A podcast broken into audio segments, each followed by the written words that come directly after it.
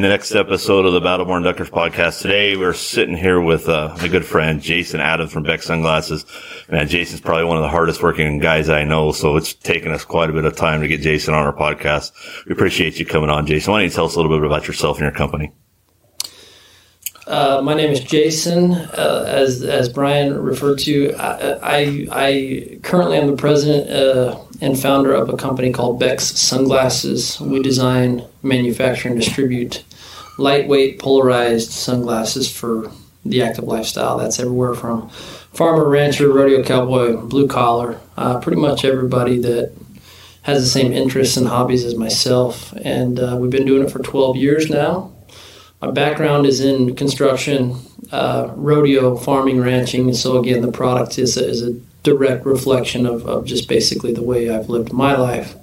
And uh, yeah, man, it's uh, thanks for having me out. Appreciate it. Hey, I don't know if you know this, but man, Brian is always talking about you, man he has like a little like romance with you because he thinks you're like one of the best guys he's ever met because you do a lot of good stuff, man. Yeah, he does. He you're does all over the place, and I mean, I don't know. You probably I, I don't know if you had a chance to listen to the other podcasts, but you're mentioned him quite a bit because of all the stuff you do and because uh, your, your glasses are so good for the hunting community. So. Um, uh, first of all, I appreciate that. I, I can't take the credit. We, we, have a we have a. I'm gonna give it to you. Anyways. Yeah, I'll I mean, I should take it. You know, I should take all of it, but I better leave some of that. No, we have a great team. You know, my wife is the, is the vice president, and then and then we have we have programmers that, and, and I like to I like to I always refer to this. So if you go on like a tour of our of our warehouse, which used to be a horse barn that we converted, nice. right? Uh, we did a lot of work on ourselves. And when I say I, I, I mean we. I was involved in that as well. Um, we, our programmers, uh, our, our, our shippers, they all wear cowboy boots, and so I'll go through and I'll be like, hey, here's Allison, or here's Alex, or here's uh, Daisy. You know, their country. You know, and you you know, and, and that's kind of our thing. And so, um, no, listen. As far as doing doing things, uh, we try and do what we can that that's the big thing. I, have always said I still believe it. My father lived his life this way. I feel like if if you can do something, if you have the resources monetarily or physically or whatever it might be materially, and you can do something, I feel like you should. That it's pretty simple. If, if you're in a position to do it, do it. If not, then then nobody's going to criticize you for it. But if you can and there's some excess, trying to help out. So when when you run your business, I mean, there's there's several different business models that people run. You know, there's a classic Zappos that they run it kind of like a almost like a party the whole time. They have a alcohol at their their business, and then there's a corporate structure that's very disciplinary and very goal oriented. You're almost like farm lifestyle when you run your business. Huh? Everybody chips in and gets the job done. Right. So we're a meritocracy, man. Yeah. And and, and this has changed a lot over the years yeah. because the one thing about me, I, am not highly educated, no college degree, nothing. My father didn't have a college degree. We're gonna get along. Yeah, so, that's why I like it. so I, I, think I think uh, I, I didn't put a lot of effort in that respect, but ever since I, I, I continually read. Whether it's a, a, new book or, or the latest current events or whatever it is, and try and find out how am I going to get that edge, right? And so, I think I think the big thing is is is I've seen the Zappos mm-hmm. companies that you referred to and how they run their culture, and we've tried it, and it doesn't work for us. Yeah. And I've seen how the laid back, the Duck Dynasty guys, which a lot of that is on camera, right? Um, that is a little too, a little too much freedom. There has to be some accountability. So, what I always go back to is there we're a meritocracy, meaning at Bex, man, you got to produce every day. And, and I think I think you would find some people that have worked here in the past that would say, "Hey, this is the biggest jerk you've ever met, Jason." Well, that might be true, but you got to understand that might be coming from a place where, hey, you were hired to do X, and this is what you were given, and, and this sounds very harsh, um, and this is what my what what I expected out of that, and it didn't work. Meaning, meaning I, I, I didn't feel like we, we were we were it was it was working, and so yeah, I'll make a change. We have to, and so that's the thing with Bex is we are a true meritocracy. You come in, you produce every day. Last year doesn't matter. Hey, we have a great year, or the brand is doing really good. That means nothing. What are we doing tomorrow? What's getting done today? Uh, because because that's what you got to eat what you kill when we where we're at. We're not in Oakley. We're not. We don't have that 40, 50 years of brand tradition behind us helping push it. No, man. We're putting our shoulder to the wheel and trying to trying to produce everything. So you're you're almost like a sports coach. Like, hey, I'm gonna take you out of the game if you're not playing right. In a sense, yeah. Yeah. But but the thing is with me Huh?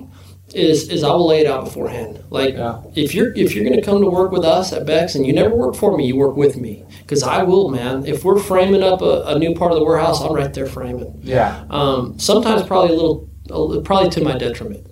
Rather than focusing on where the business is going, I'll get I'll get my hands dirty a little bit. I love it. I love to just get in it. Yeah. Um, but at the end of the day, man, it's it's that's what it is. I'll lay it out. Hey, and we use standard operational procedure, which the corporations that you refer to, they use it.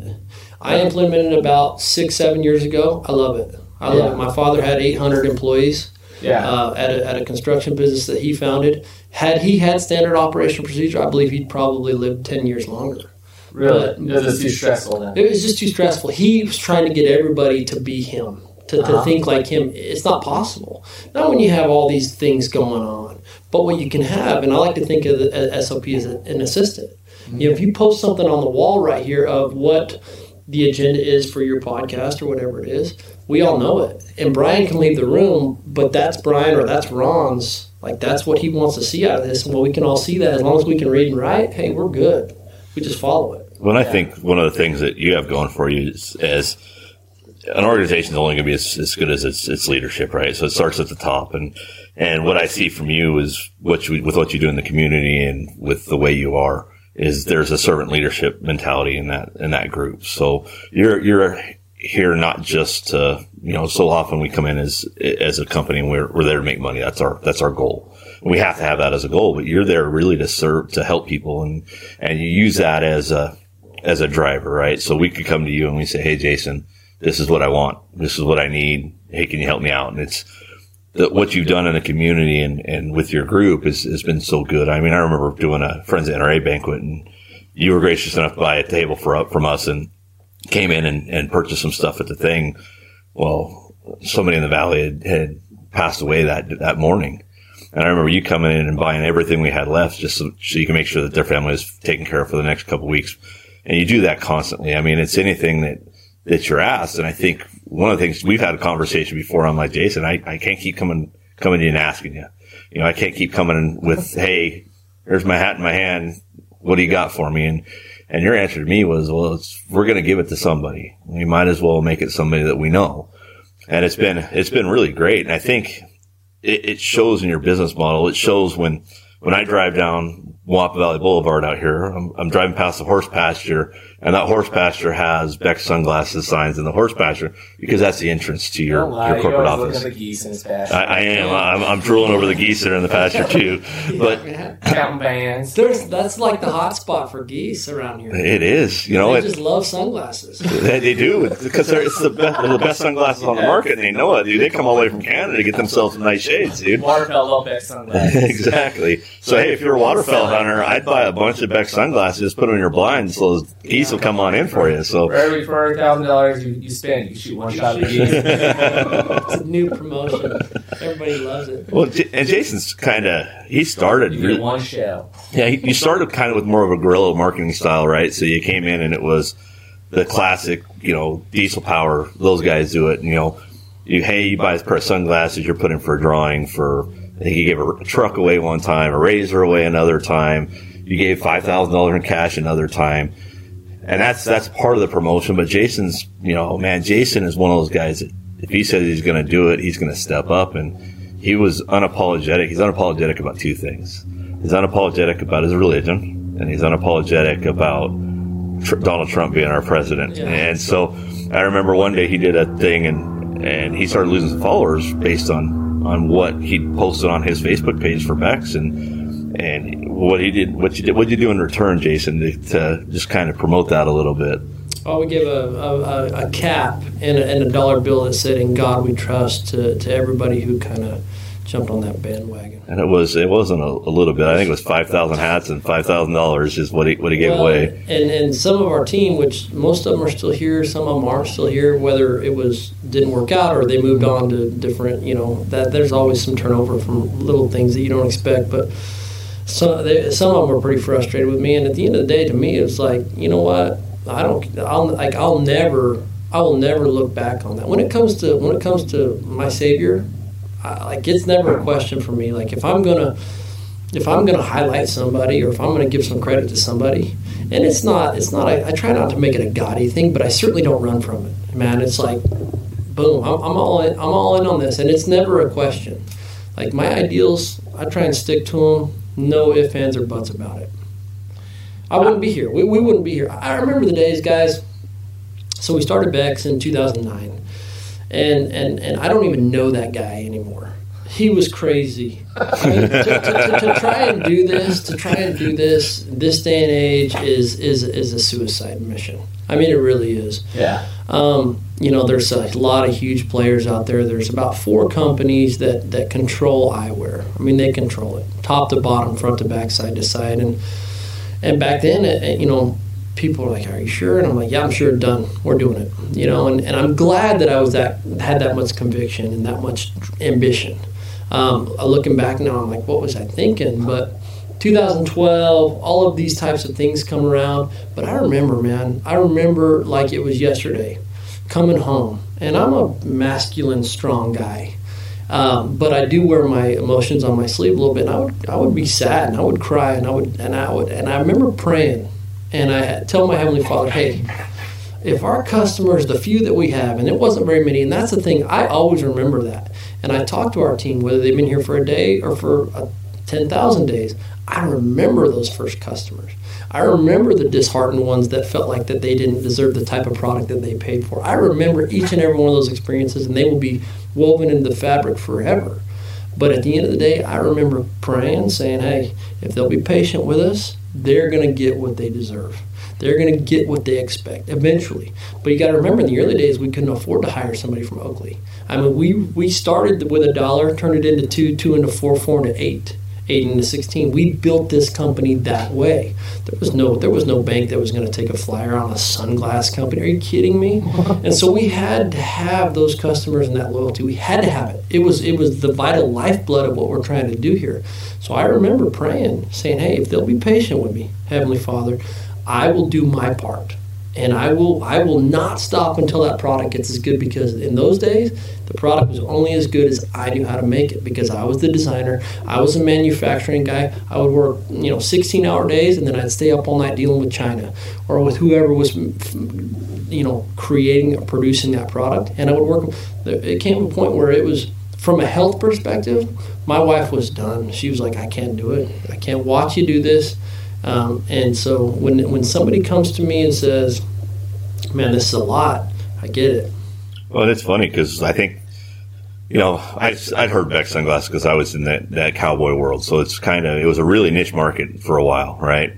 And so I remember we way we met you and your wife is we actually our post office we have to go pick up our mail and you know we'd get pair of sunglasses in the mail every once in a while or a check and we're like hey pretty sure you want this check. And so we we actually show up at your house, and say, hey, here's, here's your check.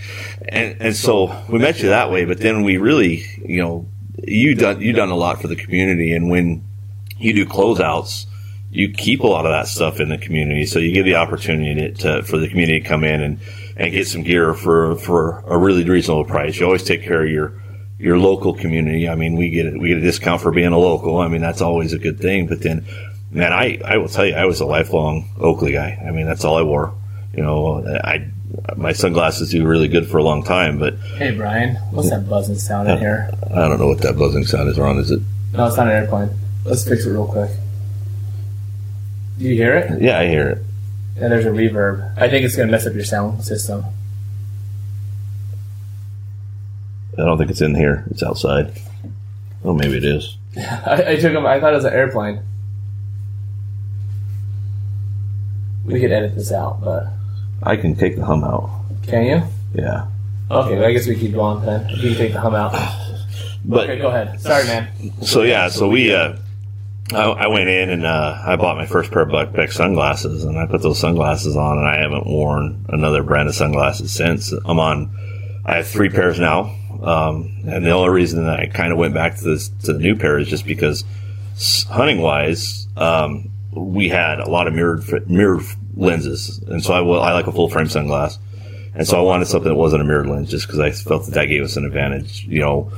So, but I will tell you that between everything that you you produce, that you can tell the quality that you're that you're working with. I mean, it's not a it's not a you're going out and buying the cheapest hat you can. It's you're sourcing the best quality you can, and, and you're paying a premium, but you're not paying a premium over what anybody else is charging, right? So, so you're paying, you're going to pay a, you know, more than a hundred dollars for a pair of glasses. And it's not, you're not going down to Walmart and getting some cheap glasses off the, off the street, but they're, they're going to perform. They're going to last. Um, how many years have you worn those glasses though? Um, well, I've had, I've had them for three or four years, the first pair that I have, and they're still, they're still just fine. And you know, from the sunglass world, what's your average life on an average sunglasses like an Oakley? Like they're not three or four years. Yeah, you'd be surprised. Yeah, it's anywhere from it's anywhere from six months to, to five and a half years. It just depends on. I actually have a pair of sunglasses, and they were they've changed their brand now, but they were icicles. Now they're 360 eyewear. Uh, those sunglasses are as old as Cody, so they're 17, almost 18 years yeah. old. And but but I, am good on my I'm good with my glasses, but I'm also hard on them because you know we we do the ranch lifestyle. We do we're out duck hunting in them. I mean, it's not an easy lifestyle. They're in my pocket half the time. Projects all the time. Uh, and, and I'm I'm in the construction industry, so they're they're uh, they're getting worked. And one of the things I like about these sunglasses is I've never had a pair of sunglasses where I look down at something and I don't lose, almost lose my sunglasses, or I have to keep adjusting my face. These stay put. They don't. They don't go anywhere. They fit comfortably under a hard hat, under my cowboy hat. They're just a good product, and and then you add to that just what you do for everybody else on top of that, and it's just how do you not give back to somebody that has a superior product, and then on top of it, it's going to help his community yeah. out. So I think there's a lot to it, and I think you come from a pretty your family's pretty strong. Your your family's pretty pretty talented. So your dad owned one of the biggest construction companies in Las Vegas, and he turned that into going and buying some some game preserve properties and stuff like that. Your brother's a, a world champion team roper. Your other brother, uh, Randon. Randon. So, cool. so, so, Randon Adams, he was a world champion team roper. I got to watch him rope at the NFR a couple times. He actually roped with a buddy of mine was Jojo Le driver when he was partnered with Jojo. That came out to the NRA banquet too. Yeah. Uh, yep. No, that's, no, that's his little brother. That's yeah. Awesome. Okay. Your other brother, I think, did cutting horses or something like that, does, and yeah. and he was a champion too, if I remember right. Yep. And he had one of the hottest, and he, the, his he had the hottest. His name was Hottish uh, cutting horse studs going right now, and and he passed away sadly last year. The horse did, but he'll, his lineage will stick around forever. And so you've got that, and it's just man, it's you have a powerful family and it's because you guys put in the hard work. I know your dad, the story of your dad is he couldn't get fire hydrants. So he just said, well, I can't get fire hydrants. I'm going to go buy the company. Now I have all the fire hydrants I need, you know, and it's just, I think there's an advantage to having that being surrounded by that business mindset. But man, you've taken it to a next level if you ask me. I, I think mean, they call it grit nowadays, right? It, it like is. Your whole family's gritty. Like it doesn't matter what, what, what there's to do. You just yeah. do it. Well, every, here's the thing with my family. They're mine we're, all degenerates, man. We're rednecks to the to the to the with a capital R, but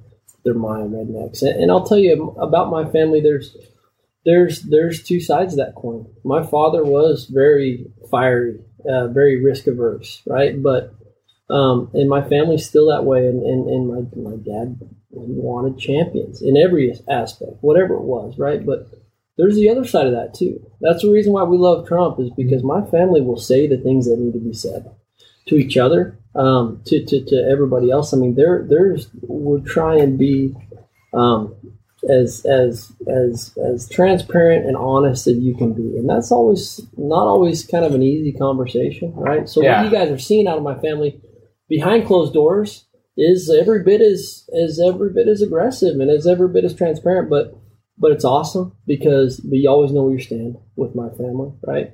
Um, the the thing you know you mentioned Oakley, and I will say this about Oakley as it compares to our company. Okay. Oakley's awesome, man. I mean, they make a great product. Jim Jannard, who started Oakley, he started uh, as wide-eyed and as ambitious and motivated as, as as I as I was or as I am. Now it's changed hands now, right? It's it's owned by Luxottica and some of these types of things, and I think if you listen to him or if you follow him, it's it's lost some of that zeal that it had in the beginning that made you a lifer.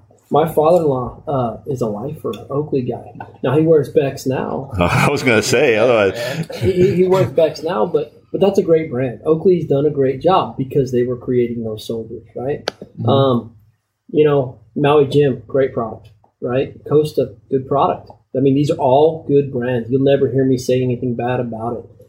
Uh, as a matter of fact, I'm grateful for these brands. You know, without their quality, uh, we would never be what we are today. And again, that goes back to my passion for saying, hey, we're not just going to go get a product, a screen print a logo on it, and try and sell it for X. I mean, every part of the way was strategic. You know, every single Bex product that you've ever seen is we we we designed it, us, uh, from the ground up. And in the early days, that was that was death by a thousand paper cuts because you have tooling that goes into that. You have the different molds that go into that. You have all of these setup things that when you're a young entrepreneur, you can't afford.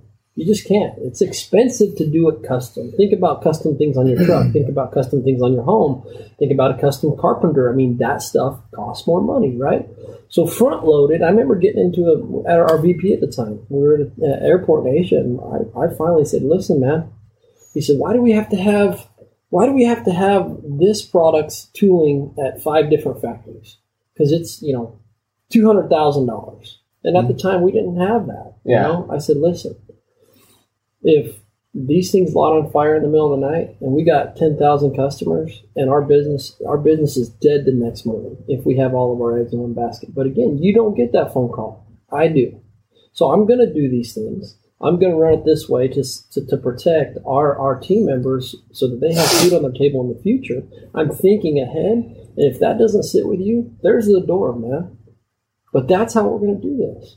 And so again, these are all little instances that, that are woven into just like Oakley had their fabric, Bex has our fabric. But you also got to realize that, you know, I don't know if you saw when I pulled up today, I got two sawhorses in my truck. So I've been doing a bunch of stuff in my house, building cabinets, all that stuff. That's who we are. Our customer is me. I am our customer. So when we're developing a new product, you said you've been in the construction industry, man. I'll go, I'll go, I'll go cut wood. I'll go build cabinets. I'll go frame something. I'll go do some fabrication, right? I'll do some sheet metal work. My father's a 30 year veteran in the sheet metal industry. My father in law, sorry Yeah. and and I and I'll break, I'll break it, cut it, uh, notch it, you name it, man. And I'll and I'll use those products all along the way. So again, I'm in a sense our harshest, harshest critic, and I do that because at the end of the day, if somebody comes and says, "Hey, this happened," I'll say, "Okay, I can see that happening," or I can say, "That didn't happen. It didn't happen. I know it didn't happen Yeah. because I've been there. I've done it with that same product." So again, it's again it goes back to just you know, knowing your product front and back, knowing your brand, and uh, and living it. Well, and I think that's what there's there's a difference. I mean, and Oakley was back in the day. It was there was a lifestyle that went with with the Oakley brand, right? So it was they did have a market, and and and they they've strayed from that.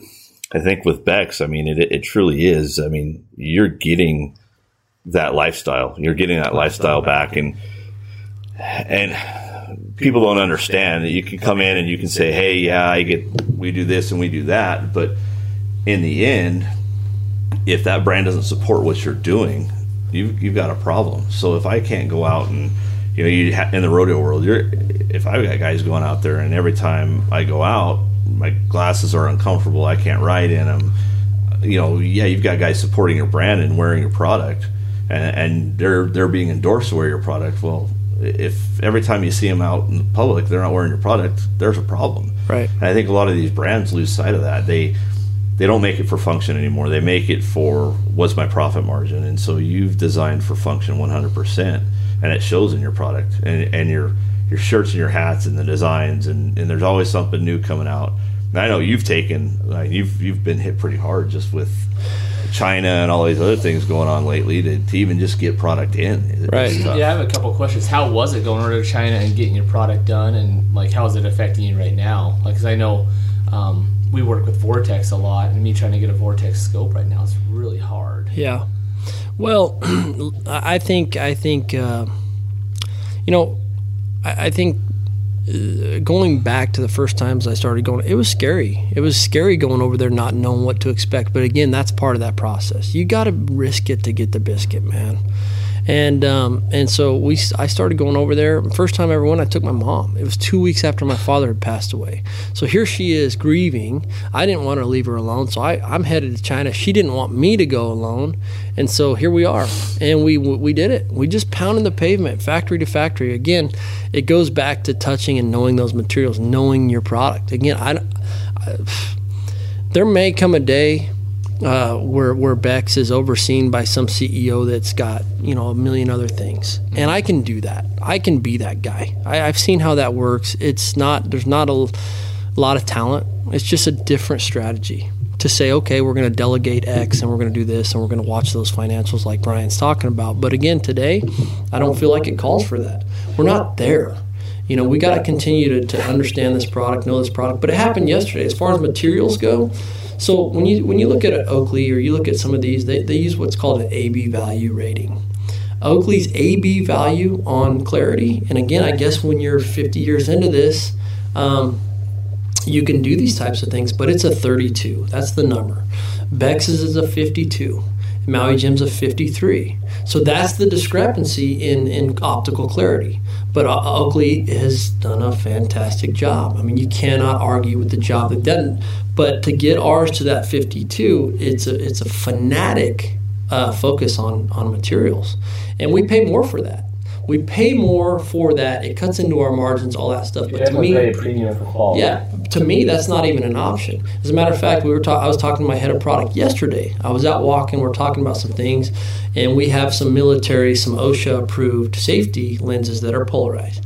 And forever, we have used uh, we've had to use a polycarbonate but we use nylon polarized in everything else which is more and it's but it's better clarity and it's more durable. It's more durable because our customer is out there ranching with a branding iron with a rope snapping back at him when he misses a loop or whatever it is uh, or you're cutting some wood or like you said you're out on the job site laying some pipe whatever it is. So we've the most durable we got to have it. Like it was never an it was never a question.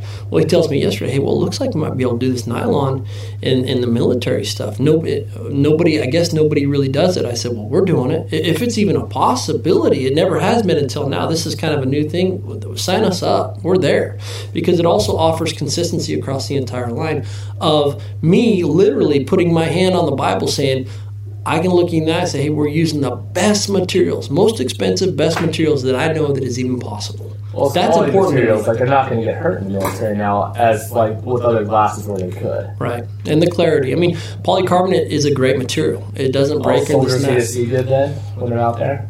Yeah, yeah, yeah, which is important, man. I pray for those guys every night and women. They're well, awesome. that's a big percentage between thirty-seven and fifty-one. That's like that's a big gap between being able to see stuff and not being able to see stuff. Like the clarity could be a right. life or death thing. But again, and, and those are things that that you could always you could always we could always highlight that. We don't we don't really highlight that. You won't see that in any of our marketing Why material. Not? Well, and that's the thing is because it is an option, but there's only so much. You, you, don't want to put a mouthful on a pamphlet or something, right? But like Brian said, and like you probably understand with some of these other brands, is it'd be different if you thought the consumer was buying the glasses truly for those health benefits, which are there, but they're not it's again it's it's these days and age it's it's a, the lifestyle brand. Oakley is who they are because people mm-hmm. want to wear oakleys.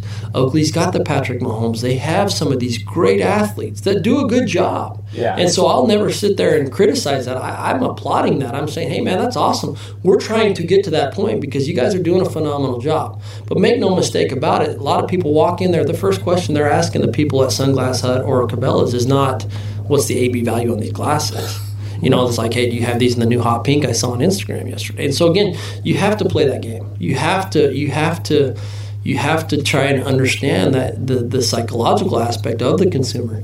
And I, I don't have it figured out. See, Certainly, I don't know. The so they're looking more like the style, the frames. You're like, well, the frames are great and all, but like well, the, but, the, the, glasses, and that's what customers really don't. Well, and they're looking to you're still providing that quality. You're selling. They don't know they want. Yeah, I mean, yeah, you could discard it and save a few bucks, but nah. Oakley, Oakley, and Nike, and and all those big conglomerates are selling they're selling by endorsement more than anything else. I mean, they're not. Nike's product is probably inferior than to a lot of products, and they found that out. There's some running running shoes that people are actually trying to get outlawed from marathons because they're just annihilating I, Nike. What your your demographics is a whole different. spring operated shoes where they can go fast? No, no, they're super lightweight. They're an ultra shoe, but Okay. but with your brand, and I'll put I'll, I'll put a Shizawa up against the LeBron James any day of the week. I mean, I, I think they're a superior athlete because their sport is not I'm playing for 20 minutes and I'm done and I go work out. Their, their sport is a lifestyle sport, right? You, Hold on, I got you. Gotta you gotta start this argument. I was talking to some kid yesterday. He goes, "Well, Brody rodeo's not real athletes." It is, man. These guys, and not only that, but I mean, just the the amount of damage your body goes through. And I don't care what sport you're, what what event you're doing, whether it's a timed event. You know, obviously a rough stock event's going to be a little bit harder on your body all around. But man, these ropers are, you know, calf ropers, There's the I'll- rope. Calf you- ropers, and and steer wrestlers. They're blowing knees out. I'll give you an Nonstop. example of that. Um, so I talked to by the way, you guys brought up Shizawa. Matt Shizawa and I grew up together. He actually went to high school and lived in what is now the Bex office here in Logandale. Great basketball Really? player, yeah. And um, so there's a lot of history there. I talked to Matt yesterday. He called me. We we talk three, four, five times a week. We're like brothers in a sense. So our families are really close. His father, uh, Japanese, uh, taught us how to rope calves, and and was very very uh, awesome. I mean, not easy, but awesome. And Matt called me yesterday. He was excited because he's been running some conduit and, and, and wiring his own electrical to a casita in his backyard. Again, that's our customer. He he was he was a professional rodeo cowboy. That's what you guys know. Make the finals ten times, but he's a great family man. And more than that, he's a DIYer, dude. And he's out there and he's doing these types of things. That is that's what I love. I love talking about that. Um, you know his rodeo career is not over but because of his knee but to, to, to speak about that so i'm 36 i qualified for the nfr one time that was about enough for me after i made it uh, settled down with my wife we, we wanted to start a family but guys i as a team roper um, rode bulls a little bit when i was younger but team roper roped some calves in high school and college when i wake up in the morning both of my wrists the first time I move them after sitting there sleeping all night is some of the most pain you've ever seen in your whole life. Oh my gosh. Now it's just part of it. And and my body, listen, uh, people like, yeah, you're not a cowboy, you're not country, you wear New Balance or you wear shorts a lot. I'm like, listen, I'm bow legged and my feet hurt. Like I'm 36, but my whole body hurts. My wrists hurt, my shoulders hurt. I played college football as a quarterback, man. I'm in some pain now, not enough to take it to the extreme and go go. I, know, I don't take anything except maybe a, a Tylenol every now and then, but but that's it. But talk about it being a sport. You could have fooled me, man, because my body feels like it's been in a heck of a sport. You like to be more comfortable and cool now? I like to be comfortable. I don't care about being cool, not a bit. I remember being a kid when I was younger, and, and my grandfather was like, "Just wait till you get older. That belt buckle's not going to seem so nice anymore." He goes, "Because you don't want to sit down with it on." when I put my boots on with my belt buckle, it hurts. Yeah. Like it hurts. I told my wife the other day, I was roping and roping the other day, and I had just a belt on, like a Levi's belt Uh-huh. without a buckle, and they're like, "This guy ain't a cowboy." And I'm like, "This cowboy is likes to be comfortable and stay out of pain, man." exactly, You know. man. And I that's- got plenty of belt buckles, but they all hurt the same, man. Well, and the thing is, you know, a lot of the, a lot of times, so you get a LeBron James. So LeBron James, when if he's going to train, or Michael Jordan, or, whatever baseball player you want to have, they're going to train, they're going to train with themselves, right? They have to worry about themselves. What's unique about the world of rodeo is not only you train yourself a lot of times, but you're having to keep livestock and animals and and you know as a team roper, a calf roper, a steer wrestler, you're responsible for providing that other animal athlete as well. So not only do you have to care for yourself and make sure your body's fit, but you you have a whole nother group that you're taking care of all all the time too. So you get home and maybe you go to the gym and, and Michael Jordan go to the gym for four hours, whatever. Well, you go to the gym for that four hours. You got to come home and now you got to feed, you got to water, you got to make sure your everything supplements. You know, you're there's a lot that goes into those animal athletes that people would never see behind the scenes. Throwing So- hay is not fun. Well, and I don't think I don't think to me, in my opinion, I don't think there's much anything harder. Now you're a fireman, right? I, did. I have. Yeah, when I was a paramedic, and Ron was a paramedic too. So you you carry the hoses, this and that. You know, it's not just a job; it's a job plus a lot more, right? The thing with a rodeo cowboy or cowgirl is you drive all day, you're tired. I mean, think about it. When you have young kids, you don't even really want to go to Cedar City because they're in the car for three hours, this and that. Well, when you're rodeoing, you're going 10, 12 hours. Now, mind you, you might have just missed. And when you do what I do, team roping, not only just miss, you left $1,000 on the table and you have to ride together with your partner to save costs. Now, he might not be, he or she might not be super happy with you. So you got some of those psychological, you know, warfare going on there. So then you get to the next one, okay? And then uh, you either win or lose again. Now, granted, whether you got to drive again to another one, it all depends on your schedule. But once you get there, you're beat mentally, emotionally, physically. You're done. You're You're eating crappy food the whole time. Yeah, and you're done. And then you get there, and like you're saying, it's 11, 11, 30, 12 at night. All you want to do is lay down.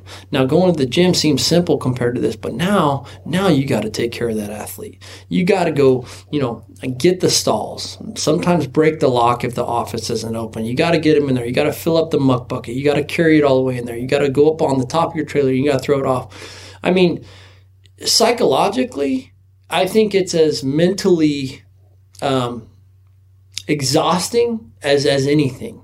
But it, it's again, we were prepared for that. Ken Shizawa, the guy that taught us, my father taught us how to rope, and he provided a way for us. But Ken Shizawa, from a from a fundamental or disciplinarian aspect, man, he was big on that. If you missed a calf roping when I was in high school, you picked up a 50 gallon steel drum, you carried it down to the end of the arena back, and you did that every time until he put you in a pressure situation that you were successful.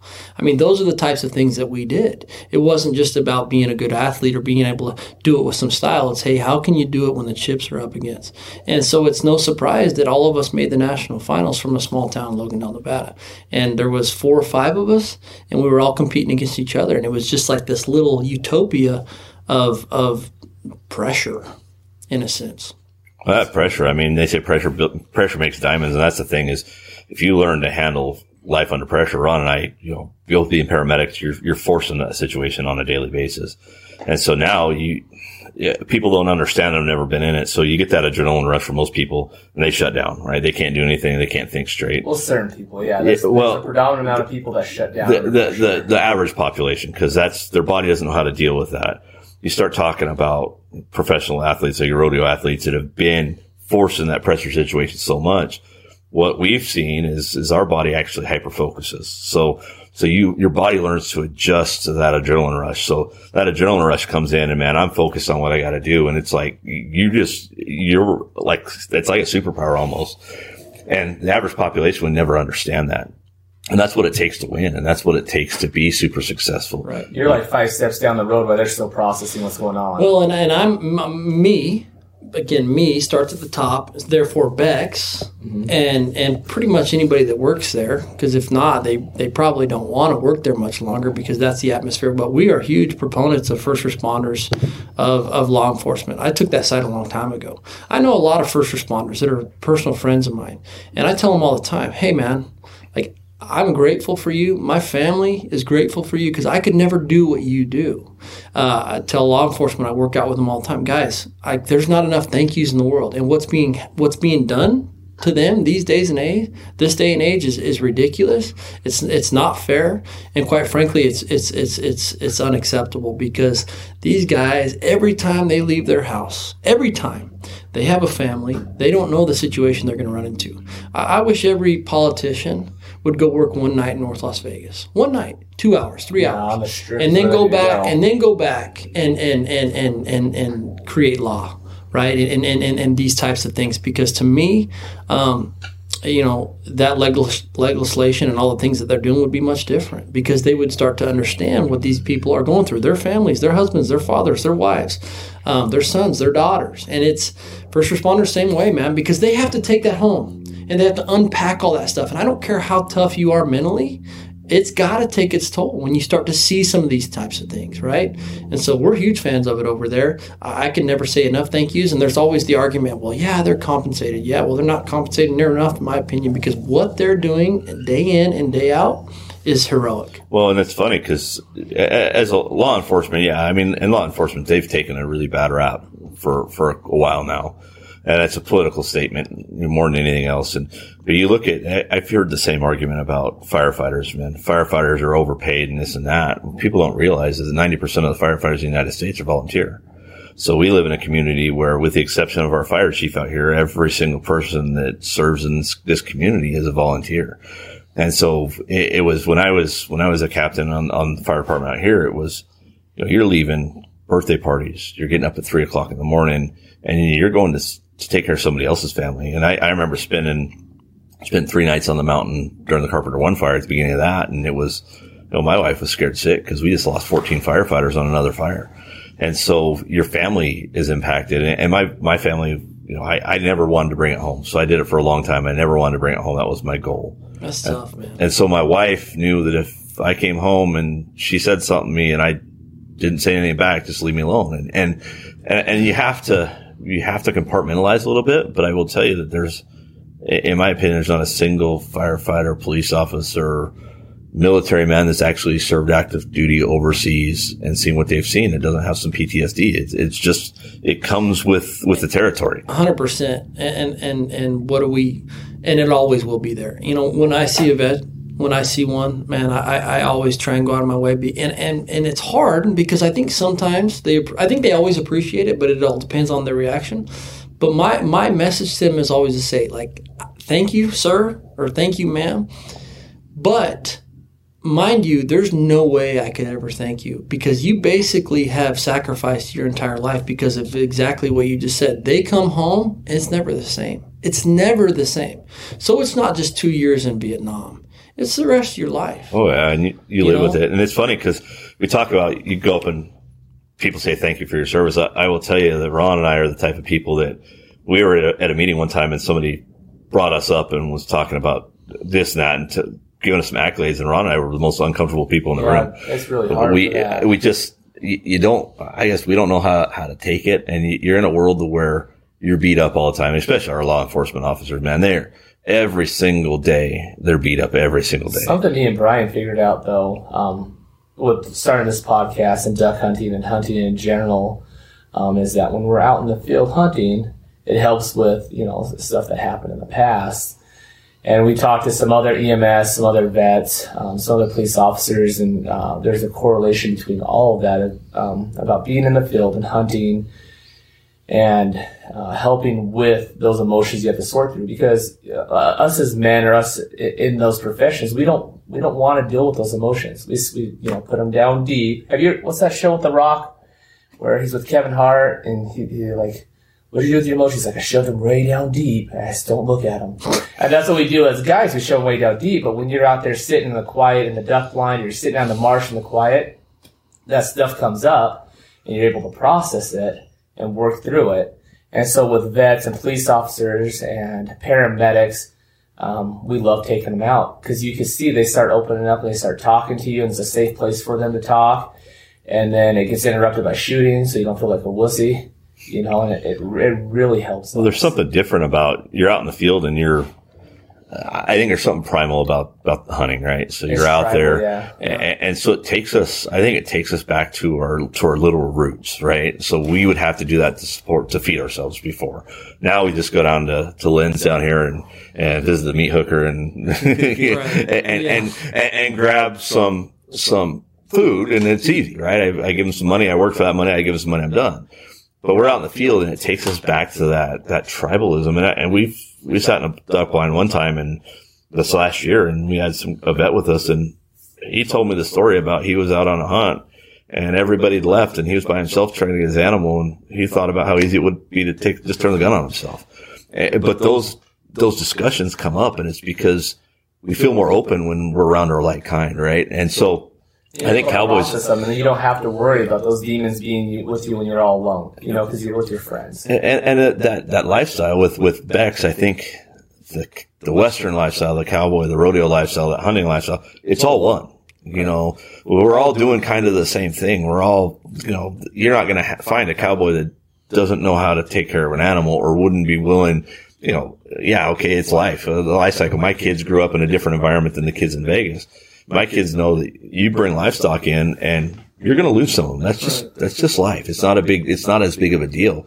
But a lot of people just don't understand that and never will. And so I think that's where, where there's a disconnect in the hunting world with the, with the anti-hunters is they don't understand the whole of it. They don't understand the therapy side of it for vets. And then one other thing you're talking about, you, you, you mentioned several times you like working with your hands, you like framing, you like doing the, the, the metal work and you know construction related stuff. And I was thinking about it. I I, I, I kind of started like you. We started a business myself, a real estate business, and it was high pressure. You'd come home, you just be this is like mentally fatigued. It's almost like you hit a wall and your brain just couldn't function. It's like you come home, your head's just buzzing, it's like, and you can't function, and then thank goodness we have wives that can support us and they're like, hey, listen, well, I'm to take care of you. You know, I could do anything without my wife. But when you're out like trimming the yard or framing a wall or running electric or something like that, that's that's therapy, man. It helps you reset. You're able to work through the thoughts, and then you're actually creating something, and it makes you feel good, and then it almost resets you. So next time you can go back in a high pressure situation and you can function higher. It's almost like having a recovery day after a workout. And so, like you said, well, I probably shouldn't be framing that wall, but no, I, I disagree with you like wholeheartedly. Sometimes you need to stop what you're doing in a pressure situation, go frame that wall, have a little recovery, and then you're ready to go back at it again. Right. Well, I think Jason's thinking he's got. No, that, that's a good point. And, but it, being a being an owner of a, of a company, and, and when you're you, you got people dependent on you, and it's like sometimes you step back and say, "Is this the best thing?" For those other people. This is an effective use of my time. Well, yeah, and, and, and I understand that 100%, but I think you do. I think you need to reset and I think you need to take time. Uh, I mean, Ron and I are, are bad on this right now is sometimes you just need to take time for just you and, and take care of you and your family. And we get going so, so hard and starting the podcast was certainly this has taken a lot of our time, but we're now on, I think, four or five different boards. We keep getting added to boards for stuff. And it's just, our answer is well, if I have to be on the board and, and you're going to take a, a, time commitment, we don't have it. And, and, I know from a business standpoint, I know people have called you because they need to deal with something. Well, you were up till three o'clock. You're over in China. And so you're on a different schedule. Right. And, and so you're working hard and, and, it's 24 hours a day, seven days a week. And, and to know that your decisions directly affect those people that are eating below you. And that's a big thing. And it, it, it can be stressful and weight heavy. And I think that's why it's important to get out and do things that you enjoy. The, the hunting, whether it's hunting, fishing, getting on a team rope and whatever it is to, to kind of break some of that stress a little yeah. bit. That's why I love the conservation group we're with is WIN. We're with a group called Wildlife and Habitat Improvement in Nevada. And, you know, I could pay somebody to go do the same projects I'm doing. You know, um, a week ago, me and Brian well, not a week ago, a month ago, about we two weeks in, ago. No, no, no, no. I'm talking about the goose nesting boxes. Oh yeah, it's been a month. And we and went and uh, we went and uh, kayaked around uh, the Alamo area and stuffed goose boxes full of hay. You know, and that's not something like I could, I could probably spend my time better. I could probably hire somebody to do it, but there's some therapeutic effect to being able to go out and do that with a bunch of guys. And then we're also being able to help wildlife. And so that's why I love being part of that WIN group is because I'm able to do those projects where it's just it's just a reset, man, and it feels good when you're done. You know, I mean, we were out there and the winds are coming at us at like what 50 miles an hour. I don't know. All I know is I was paddling as hard as I could, and I was going backwards. So, so and we have hay bales in the in the boat and the kayak, and we're we're in the middle of this water, and I was going over the waves, and my kayak was coming up and slapping, and I was like, this is not safe. But uh, it was fun, man. It's good, good memories. Yeah. Yeah. No, I, you know, th- there's a lot there's a lot to be said for that resetting. I I I probably used to like the odd projects I do more than I do now, just because we did a remodel over the summer, did 95% of ourselves, and, and, and you get burned out, right? And I'm still putting up fans and barn doors and all these things. I mean, still, that's what I'll do today, right? And luckily, my wife, you, you know, I know all of our wives are our biggest supporters and, and, and they're awesome. I, I couldn't do anything without her. I mean, she works at Bex. She's the VP. We're raising three kids. Who knows? She probably wants some more. I mean, there's just plenty. To, there, there's plenty to do all the time. And you right? guys are running your kids everywhere all the time. So we're coaching t-ball. Uh, Presley's in softball. We're doing a club soccer team. Arbor's in coach pitch. Um, you know, and we're trying to teach them manners at home and teach them good chores and and and teach them the business. Man, I, I my daughters know exactly what profit is. They have profit and losses for little lemonade stands that they do, and there's these little things, right? But the one thing, here's the thing as far as what you're saying about people always talk about like sometimes you know you don't want to step over a dollar make a dime and you can hire people to do this you don't have to do it all yourselves and it's you know, the money that you would save doing it yourself, you're going to make long term by hiring.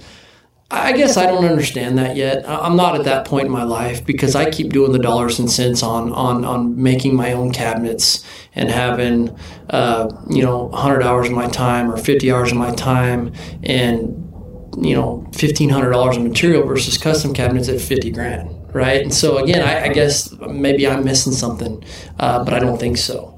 And so again, it comes down to I think you, you end up getting the people that just don't want to put the effort out that say that, and it's easier for them because because they maybe monetarily are in a different position, and that's cool, man. There's nothing Yeah. wrong with that. People, hey, we love capitalism. This is still America. Last time I checked, which is why I love Donald Trump. Now again, back to Donald Trump. Some of the things that he was implementing hurt our business, and I still thought they were the right thing.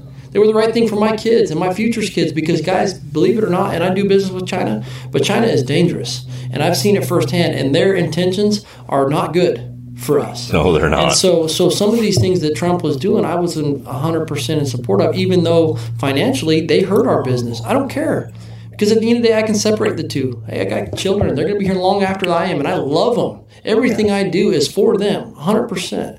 And so, um, you know, I still like to do a lot of those things myself. Yeah, man, it's, it's time consuming, and it's uh, sometimes you don't love it. You're don't tired. You're, you're, you're wore. Yeah, you're wore out. But um, you know, one thing I learned a long time ago, and it, and I was I was reminded of it the other day. I, I watch westerns every night. My kids, we, if you're like that, what is Dad doing on a Friday night? He's watching westerns, you know, and I watch them all. Uh, I watched Magnificent Seven the other day with Denzel Washington. Dude, it was a good Oh, I movie. Such, love such a good movie. Man. And the Indian guy, the Native American guy, he's like, he said, "Where you? at? Where you? Where'd you come from?" He's like, "I was in a tribe and they kicked me out. My path is different." And and everybody's path is different.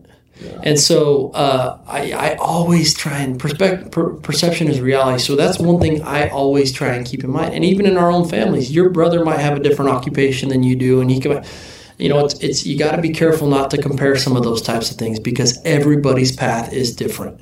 But again, that's what makes us unique. God gave us those talents for a reason, you know. And so I try and keep that in perspective. I like to go out and do a little work with my hands. You know, I like to read some books. I like to.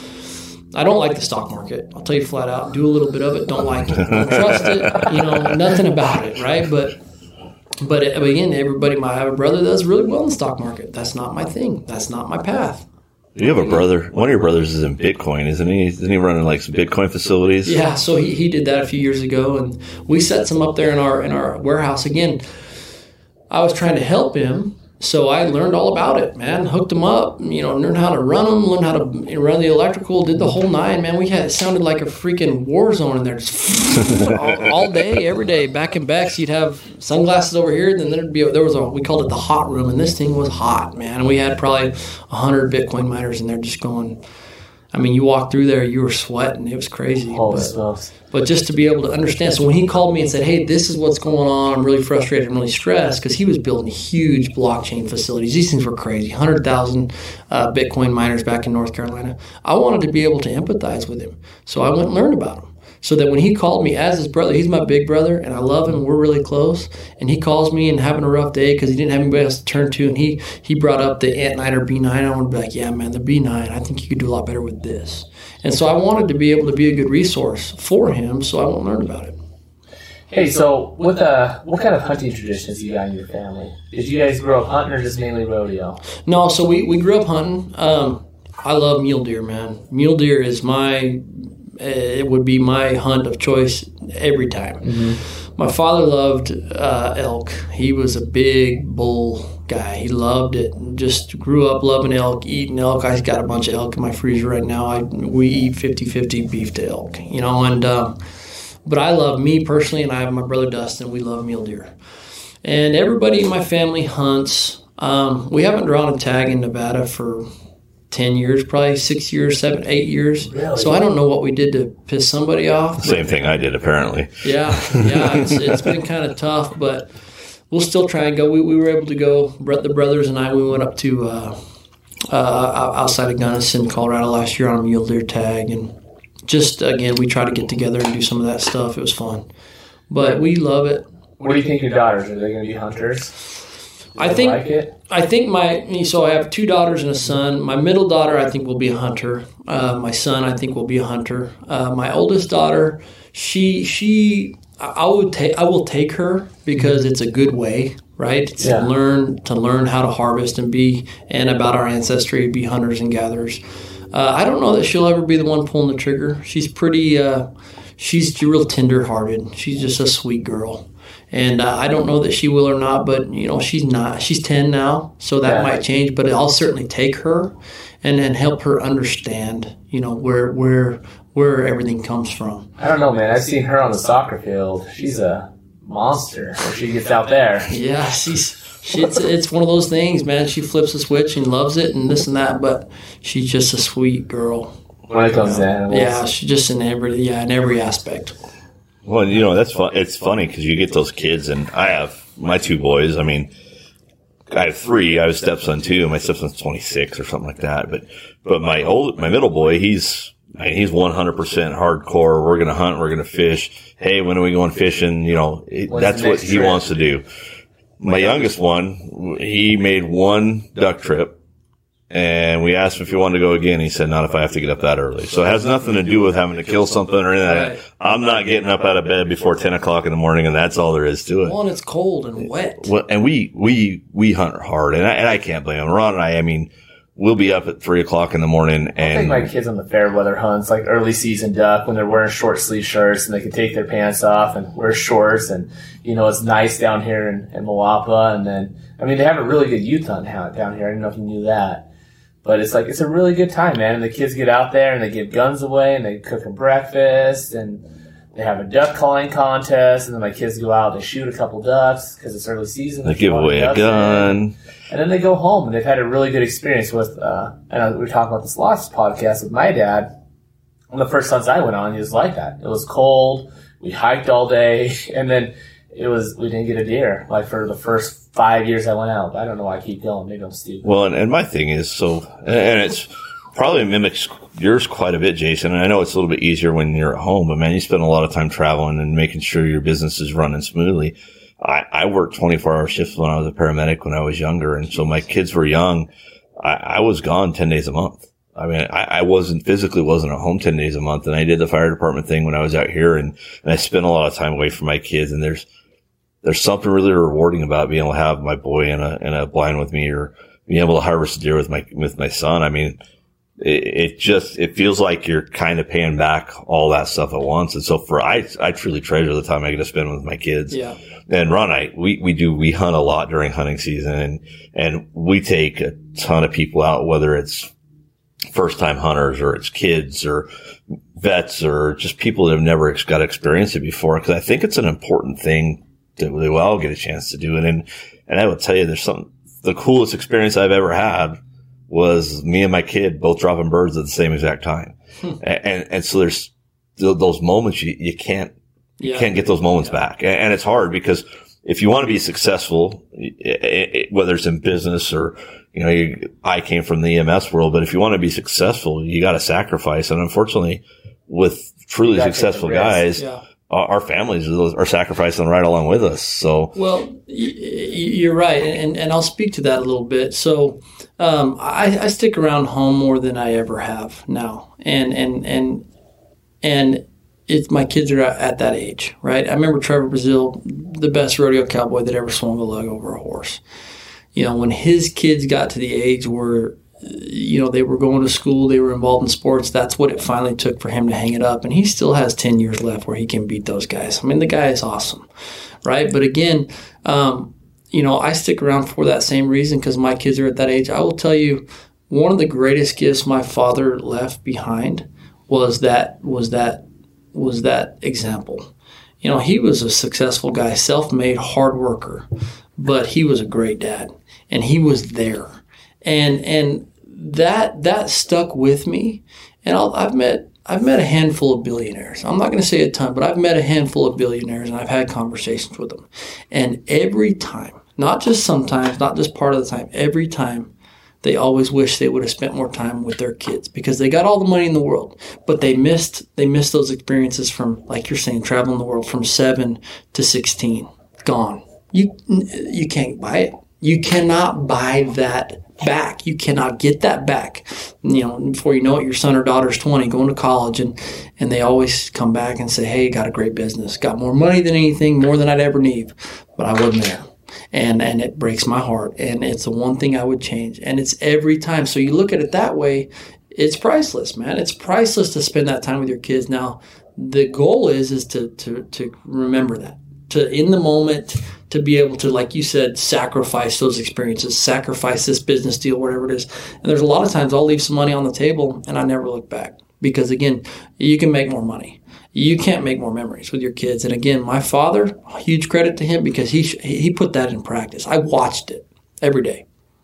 Well, that's a great thing. your dad was a good guy. I mean he did a lot and he did a lot for the community out here and in Vegas. And I know they were in Salt Lake doing a lot of stuff too. I mean, that's a cool thing about when you're successful. Is you can kind of, you can kind of have things and travel. I remember we first moved out to the valley. I'm like, there's, there's a jet at our little airport out here. I'm like, where the, who the heck's that? And it was, it was your mom and dad were in town. So, so, but it, it's, it is a good thing. And, and you're teaching your kids. I, I've watched it. I've been in that office you walk into Jason's, so you walk into Bex in their corporate headquarters. And I walk in there one day and Jason's sitting in front of the TV that they brought in with a PlayStation and it's him and his brother and a couple other guys playing Madden, you know, sitting, sitting on the floor. But his kids are in that, in that environment almost every day. So Jason's bringing his kids in. His wife's part of the organization. I know I don't know if it's still the case, but I know your wife had made the transition from Jason was handling all the sponsorship stuff. And I think Jason would have given away his house if, if somebody had called and said that they needed their house. So they made the transition to, to now Haley's, you know, was in charge of that. And, and you go to Haley, Haley's, man, I, I, love her to death. She's awesome. You guys have been super great to us and, and always so kind and, and giving to this community. And, and I think it's important because your kids see that. Right. And, and, so what you're doing is you're building that in your kids for the future. And, and so I hope that, that I'm building the same thing for my kids. And I think I hope that I'm, putting that same out. in Iran are, are really, that's one of our things is we're always trying to figure out a better way to give back. And it's hard. Right? It is. And the hardest thing to do, Ron, I, yeah. I know you want to probably speak the, the hardest thing to do in business or in, uh, uh, you know, uh, I don't know, in, in business or charity or philanthropy or any of that stuff is to say no because it, that's the hardest thing that was the hardest thing for me to learn. Sometimes you have to say no, whether it's for your sanity, whether it's for the financial uh, health of your firm, or whatever it is. But to speak to your Madden thing, so I haven't played Madden I hadn't played Madden before that for probably 10 years, and I haven't played it since that day. You got beat that bad, huh? Well, no, we had this we had this guy working for us that, that he played every day, and he was always running his mouth, man. And I tried not to, but one time I said, "All right, bring your when you come tomorrow, I'll bring that game, and I'm gonna beat you. I'm gonna I'm gonna beat you." And you're not going to like it. And I haven't played, but I know how to read a defense, and I know your MO is going to be to blitz every time.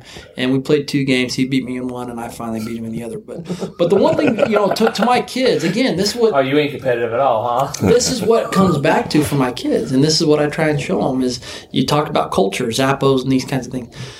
I said finally after nine years, man, of doing this and, and not taking much. So for, for about six years, I never took a paycheck home, never.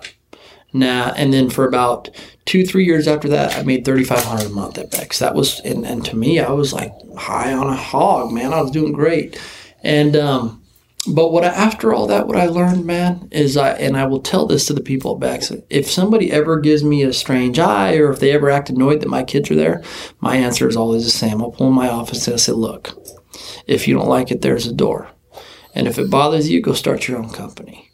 And I didn't. I wasn't always like that. But at the end of the day, man, um, we're going to run things the way that Bex runs things. And and and the good news is, is I, everybody loves it. Everybody that's in there, they, they appreciate that culture because it spills over to their family as well. Hey, if your kid's home from school or whatever, bring them on in. There's a toy room over there. Or there's an extra desk. You can put some homework in this and that and the other. Now, we're not a family because you put up with things from your family that you never could from from from your team you know, because your mm-hmm. blood, somebody yeah. steals from you this or that, the other, you're gonna you're gonna love them. You're gonna if they're your family. Now your team, you can only do that one or twice, and I can't take it anymore. But but a team works together. A team helps each other out. A yeah. team picks up the slack, and so those are things that we talk about often. You know, and and it's it's not just a one way street. You know, you need to bring your kids in, bring them in. It's cool. It's rock and roll. As long as you're getting your stuff done, because we are a true meritocracy, mm, say no more. Let's rock and roll. That's so funny. Yeah, that's the same way at uh, my real estate office. Like, um, my wife has to do something. I drop the kids off. They'll be fine. You know, my kids run around and they're rowdy, and it's not the normal real estate office, but I don't care. Well, he had, I mean, he got to the point where his wife, his wife and his partner's wife wouldn't let him have a dog. Now. They wouldn't let him have a do- another dog at the house. So now they have an office dog. So, so they could, they could get away with that. But no, I think, I think there's a lot to be said for that. I think there's a lot to be said. I think kids are missing out nowadays, right? So kids go to school, your parents go to work and it's by necessity. It's not, we, we don't, we're never, we're not in an environment anymore where we can have a mom sit at home. I was very lucky when, when my boys were younger is that my wife didn't have to work. And so she could stay at home with, with the boys and, and spend that time with them. Well, the sacrifice was dad didn't get to come home. And, and so we, we look at that. And if you have the opportunity to bring your kids in and, and just build that, that huge bond with them and spend that time with them and, and create the kids that you want to be in the future, I, th- I think it's going to pay dividends uh, in the end. And, and I think we're missing that in society now. And, Well, all the work has to be done in the home today because society's not doing any of it. As a matter of fact, they're, they're trying to undo all of it. And so to me, it's important. To, and again, this is where everybody's path is different. That's that's my decision. You know, I am the steward over those children. Heavenly Father gave me those children to raise them up mm-hmm. and to do the best that I can. So I choose to do that. And that's that's that might not work for the next guy or the next gal, and that's okay. I, I'm not going to look over that fence. That's great, but that's what I choose to do. Because in my opinion, the work in the home today is as vital as it's ever been. Because they're going to go out there to this mean, nasty world, and it ain't, and they're going to get they're going to get punched in the mouth a little bit, right? So we need to make sure that we're doing, you know, uh, we're doing the best that we can while we can and trying to prepare them to go out there and take some of those punches, but not completely come undone. Know how to pick themselves back up. Know how to have conviction. Know how to have ideals and and faith. To me, again, that's me, man. And if somebody else is the same way, that's awesome. I love it. If not, that's okay too. Yeah, I want my kids to enjoy the punches, man. There's nothing like a good fight. Oh no. Well, You know, and I like, think- there's nothing like a good fight and walking away and being tired and beat up and saying, "I did it. I made it." My dad used to draw a circle out. So, so I Yours could never, too, huh? I could never punch my brothers in the face. To me, that was my own thing. I Uh-huh. could never do that. I never wanted to. Yeah. But I'd wrestle him down. I'd punch him in the ribs, anywhere else. But I would never punch my brothers in the face. Your, your dad would draw a circle. He would draw a circle. fight? My dad was a street fighter, dude. Yeah? And he he uh, he got stabbed in the back when he was uh, in in college. He rode bulls and stuff like that. It was kind of a rough deal. He Yeah. was tough, man. And he had a scar probably two inches. He'd always say, "Scratch my scar," and right there in the middle of that. And so, so he was used to that. So he knew the best way. If my brothers and I were in a tussle, this and that, he'd just go get some flour, draw a circle out in the grass, or say something, come out here. And I'd always, I'd always tell him, "No, I'm not doing it. I'm not falling for this because I'm. Here's what's gonna happen. I'm gonna beat him up." And then you're gonna beat me up like this. this, doesn't end well, man. So we ended up just going to the circle. I'd shake his hands, tell him I love him. We'd both be crying or whatever, and then move on. But Well, I think we're we're all from the same religion, right? So this valley is pretty prominent, and it's it's really known as a religion that's pretty.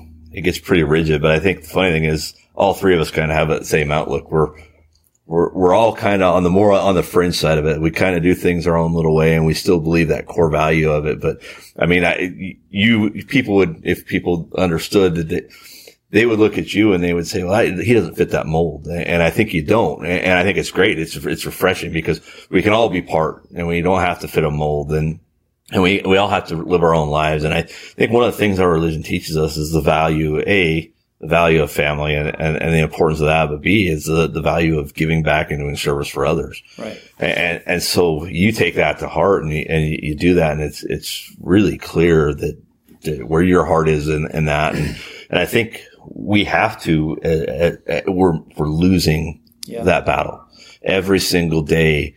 We're, they're coming after the religion and they're, and they're trying to, to, to weaken everything we have. And so that, that's why I know you, you fight really hard to keep that and, and to keep that attitude. So, You'll, you'll you'll fight that person in that My- circle, my- huh? Yeah, my philosophy on that's pretty simple. And and again, I'm not the smartest guy in the world, and I think that I think the gospel, it's been said, is harder for intellectuals. Uh, to me, to me, um, it's pretty simple. It's Christ Church, uh, the church is per- therefore the church is perfect. The people aren't. When I go to church on Sunday, it ain't for anybody else. I'm going for my salvation. Uh, I can only worry about my household and anything else. That's that's that's pretty. You know, I I try and have faith. I think we all have struggles. Now it's a gospel of accountability. Some people can't live it, and that's okay. Doesn't mean that they're any less uh, loved or any less talented, any less uh, anything. They're they're awesome. It doesn't that doesn't change. Uh, I think we lose sight of that sometimes. I think I think not not just our. I think that's across all denominations. I think everybody. I was just on the ride over here today. I was talking to my brother-in-law. I've been kind of I've been kind of obnoxious towards my wife lately, and I told my brother-in-law I said it's because I don't have. I said I have plenty to do. I don't really have a lot to look forward to. And to me, there's a difference. You get excited to go duck hunting, or you get excited to build this cool blind, or you get excited to work on hobbies or projects or whatever. Uh, you don't really get excited to fix the leaky pipe sometimes, right? But it's something that needs to be done. And so I was telling my brother-in-law Jory, he's a great guy, just like me, and I was like, dude. I have been driving my wife nuts lately. So if you got any projects or something to I need something to get excited about because right now I have plenty to do, but nothing to get excited about, and I keep taking it out on my wife and ain't fair to her. And that's what I told him. I think sometimes, as far as the, the gospel goes, mm-hmm. Some people don't have enough to do. And if you get to that point, and if you get to that point and you're murmuring, come see me, man. I got plenty to do. Exactly. I, I can light them up for you and your neighbor and your neighbor's neighbor. That one that we're always supposed to love. Love thy neighbor as thyself, right? We yeah. lose sight of all those things. But the good news is that we're all imperfect. Absolutely. Right? And so I'll never be the one that criticizing this and that. Hey, Lord and Savior is perfect. Love him, appreciate him, grateful for everything he's done. And uh, yeah, man, the church is great. People are awesome. I mean, I love those people that come into church that haven't been there in a minute. Like those are the ones I love to see. I'm like, right on, dude. Welcome back. You need to be here. It's where you're supposed to be. Let's rock and roll. Well, and if you ask me, that's really what the church. That's uh, that's the that's the most important part that's of the it. church is those people. And, and, I think you talk about you don't have anything to do, and there's nothing to look forward to, right? There, there's you have a lot to do, but nothing that, that excites you the funny thing is, so it's the, the disconnect between a husband and wife sometimes. I guarantee you fix that leaky pipe. Your wife's looking forward to that. 100%. So, so it's, it's just that different mindset. And it's hard. It's hard sometimes because we get in our own little world and we get locked up with ourselves. And I think, you know, you have to be willing to step back sometimes and say, Hey, this isn't for me. I get it. And, and, and as, as men, our, our job is to do a lot of the things that aren't that, that don't excite us, right? Yeah, that, not sexy. Uh, that, they're not sexy, and and it, man, fun. if it was up to me, I hate plumbing. If it's up to me, so Ron much. and I are we're we're hunting or fishing every single weekend. If it's up to me, right? Plumbing yeah. makes you say bad words. Yeah. You say, you say bad plumbing words, anyways. Sucks, man. I don't know what's about it. I hate it, man. It is, but here's the thing. Theoretically, it seems so simple. Oh, it is simple, right? Man. Little Teflon tape, little plumber's, put but dude, it is an art. I don't care what anybody says. I've tried to do it. You guys know Chet Pulsifer? What call him Uncle yeah. yeah anytime I got a plumbing project, I know to call Chet now because it doesn't matter how, you know, he'll just kind of smooth. I, I'll be working on something for 24 hours and it'll keep giving me problems. I'll call Chet. He'll just stroll up in there at 30 because he knows where to apply pressure, We're not doing again, hey, there's that's what makes it awesome. That's what makes your group of friends and your your soldiers awesome. Yeah, because he knows the things I don't. Now let's talk about charity, man. The charities you've given to you and how it's helped your business, if it helps your business, or or why you do it. So again, going going back to doing what we can, and and and we do get quite a few inquiries, you know, and yeah. um, and there's no there's no set. And, we, and we've tried to put some procedural stuff in that says like, hey, everything needs to fit this cookie cutter. It doesn't always work because everything's so unique and then some stuff is last minute because it's a situation where it might be a tragedy and, and, and you're trying to so it all depends. Um, i do believe it i do as far as a business uh, from a business uh, like productive business standpoint mm-hmm. i don't know if it does work or not. I really don't. I, I never have i never have looked at the data on that, never really cared to because it's, it's, not a, yeah, it's not about that for me. It, it, all depends on again if we can, if we're in a position to do it, if it feels right. Um, but you know, you talked about Oakley and some of the endorsements earlier. We endorse a, a, few people, just a small, and it's usually friends of mine or somebody I believe in in, in their mission, and I want to support that on on that personal level. But I'd rather give to the Clark County Junior Livestock Association than I would to an endorsee. I would. I mean, that's never that's that's easy for me. Um, as far as as far as the decision, all day the mutton busting versus you know Mike Tyson or I that that's a no brainer for me because again, there's only so much, and there's not enough to do both Yeah. usually, and so I'll always pick the kids every time or the youth every time or uh, somebody that's in an unfortunate position every time. Like no questions asked. That again might be to my detriment one day, but that's okay. It's it's it's it's my decision, and that's what I feel more comfortable. I know that that money's going to go further. I just know that it's going to help something. You know, it's it's going to get used. It's going to get utilized. It's going to go. It's going for the right reason. That's why I do that. And that's the honest honest truth, man. You can ask my wife or anybody else. And so, um, but I, as far as it works, I, I, I really can't tell you. We try and do things that give longevity longevity for the brand. So. A banner in an arena is great, Yeah. but I'd prefer to have something on a ball cap or on a jacket or a shirt or a belt buckle or a saddle or something that will be seen a myriad of different times and circumstances than just that one arena. Because you get a captivated audience to that arena it's great. But they'll eventually disperse after that event that that, that banner comes down whatever. I'd rather tie the brand to something that's going to get utilized long term. uh, if it's going to be on a pickup truck or on a you know something that's going to be that's going to get some some some exposure uh, at least in my Logandale, Nevada, educated, Yeah. simple mind of thinking, that makes more sense for us. So if somebody's saying, "Hey, here's 500. We, we want a banner for 500, or we want uh, to put your logo on a belt buckle for for 750," I'm going to take the belt buckle every time You know- because it's going to get seen everywhere that that belt buckle goes. Well, no one leaves the arena and is like, hey, did you see that Bex? But logo?" usually, usually, and here's the thing on that. Usually, I I, I, I demand um, I demand involvement on on the design of the belt buckle because I've worn a lot of belt buckles and I have some beautiful ones and I have some terribly unattractive ones, and I know the type of belt buckle that people are going to want to wear. If our brand is going on a belt buckle. I want to have some say in the design because I want to design something that they're gonna want to wear. Because if it just goes into a, a cabinet or a shoe closet, Doesn't then it does it. not good for us. But when I was looking at the charity standpoint for my business, when we donate, um, I was talking with a business partner. He's one of my best friends, and I was like, "Dude, this makes us no money. Like this, this, this does not generate revenue." And he and he was like, "You know what? It doesn't matter if it generates revenue or not. It makes me feel good, and so that's why I do it." So from your local like you know, simple mindset. You're like, I do it because it makes me feel good. It might not generate revenue, but I like doing it and I have the means to do it, and so I'm going to. Well, and more times than not, you also got to. What I try and remember is more times than not, it's not going to bring you revenue. No. It, it's just not. And so that's not the reason that you do it.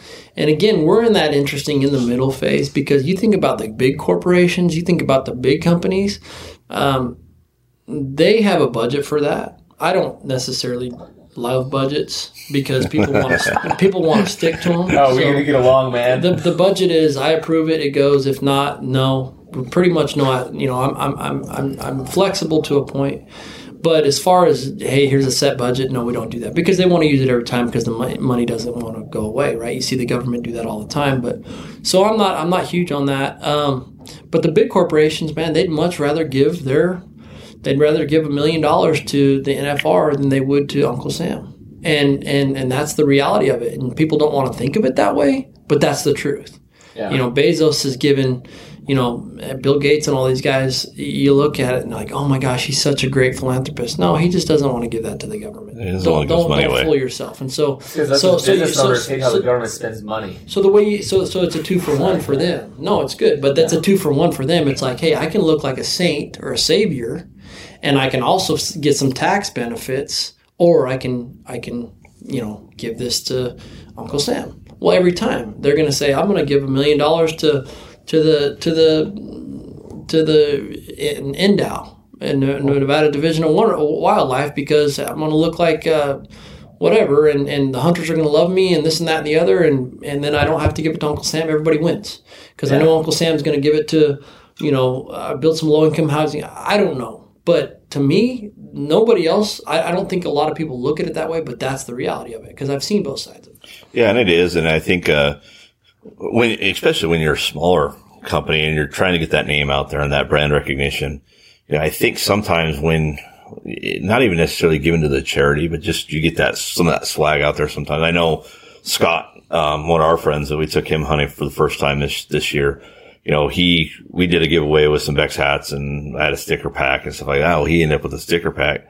I will tell you, he's got a Bex hat sitting on his dash. He's got a sticker in his back window now, and, and so he's just super supportive because we've talked several times about what you've meant for the community and what you've done for people. And so for him, he's like, yeah, I want to support that. I want to be part of that. And I think there, there's certainly a, an amount of that. I don't think you're ever going to get the bang for the buck that it costs you to do it. I, just don't think so. And I know you've been really generous. I, I went into you one time. I said, Hey, I need like three or four hats. If you, if you could give me three or four hats, I'm doing a youth shoot. I just want to give a win or something. And, and the answer was, well, how many kids are going to be there? and it was you donated a hat for each kid. And for those kids, that was, that was huge. And, and certainly it, you didn't have to. And I don't think it, I don't think it moved the needle on, on, your, on your company. I don't ever think it would. But for those kids, that was, that was a moment they, they got something. Right. For, for their effort, and I and think Bex it's important. Hats are good, man. Bex has some good hats, man. I, I've said this when we used to do our podcast. I've said it before, and I'll say it again. The hat is the hardest thing to source. It is. Really? Yeah, it's the hardest thing. You can go all over. Now we have some. We have we have two factories that that produce uh, probably they produce uh, all of our stuff. None of them are flex fit. We don't use Yupoong. We don't use Richardson. We don't. Everything's cut and sew from the factory. And these factories, we probably do eighty. I would say eighty plus percent of their production. So it's almost like having your own factory without all the overhead. Yeah, I love it. It's it's awesome. Now one of them's in Vietnam, the other one's in China. And the thing is, is and I've and I visit both of them, especially uh, when when the borders open. I'll, I'll go back, but the hat is the hardest thing to produce because the Walt Disneys of the world and the Apples and the Amazons of the world, you know, they want to order 10 million caps to give away at a, at a, at a conference. And so these caps, you know, they're wanting to pay nothing for them.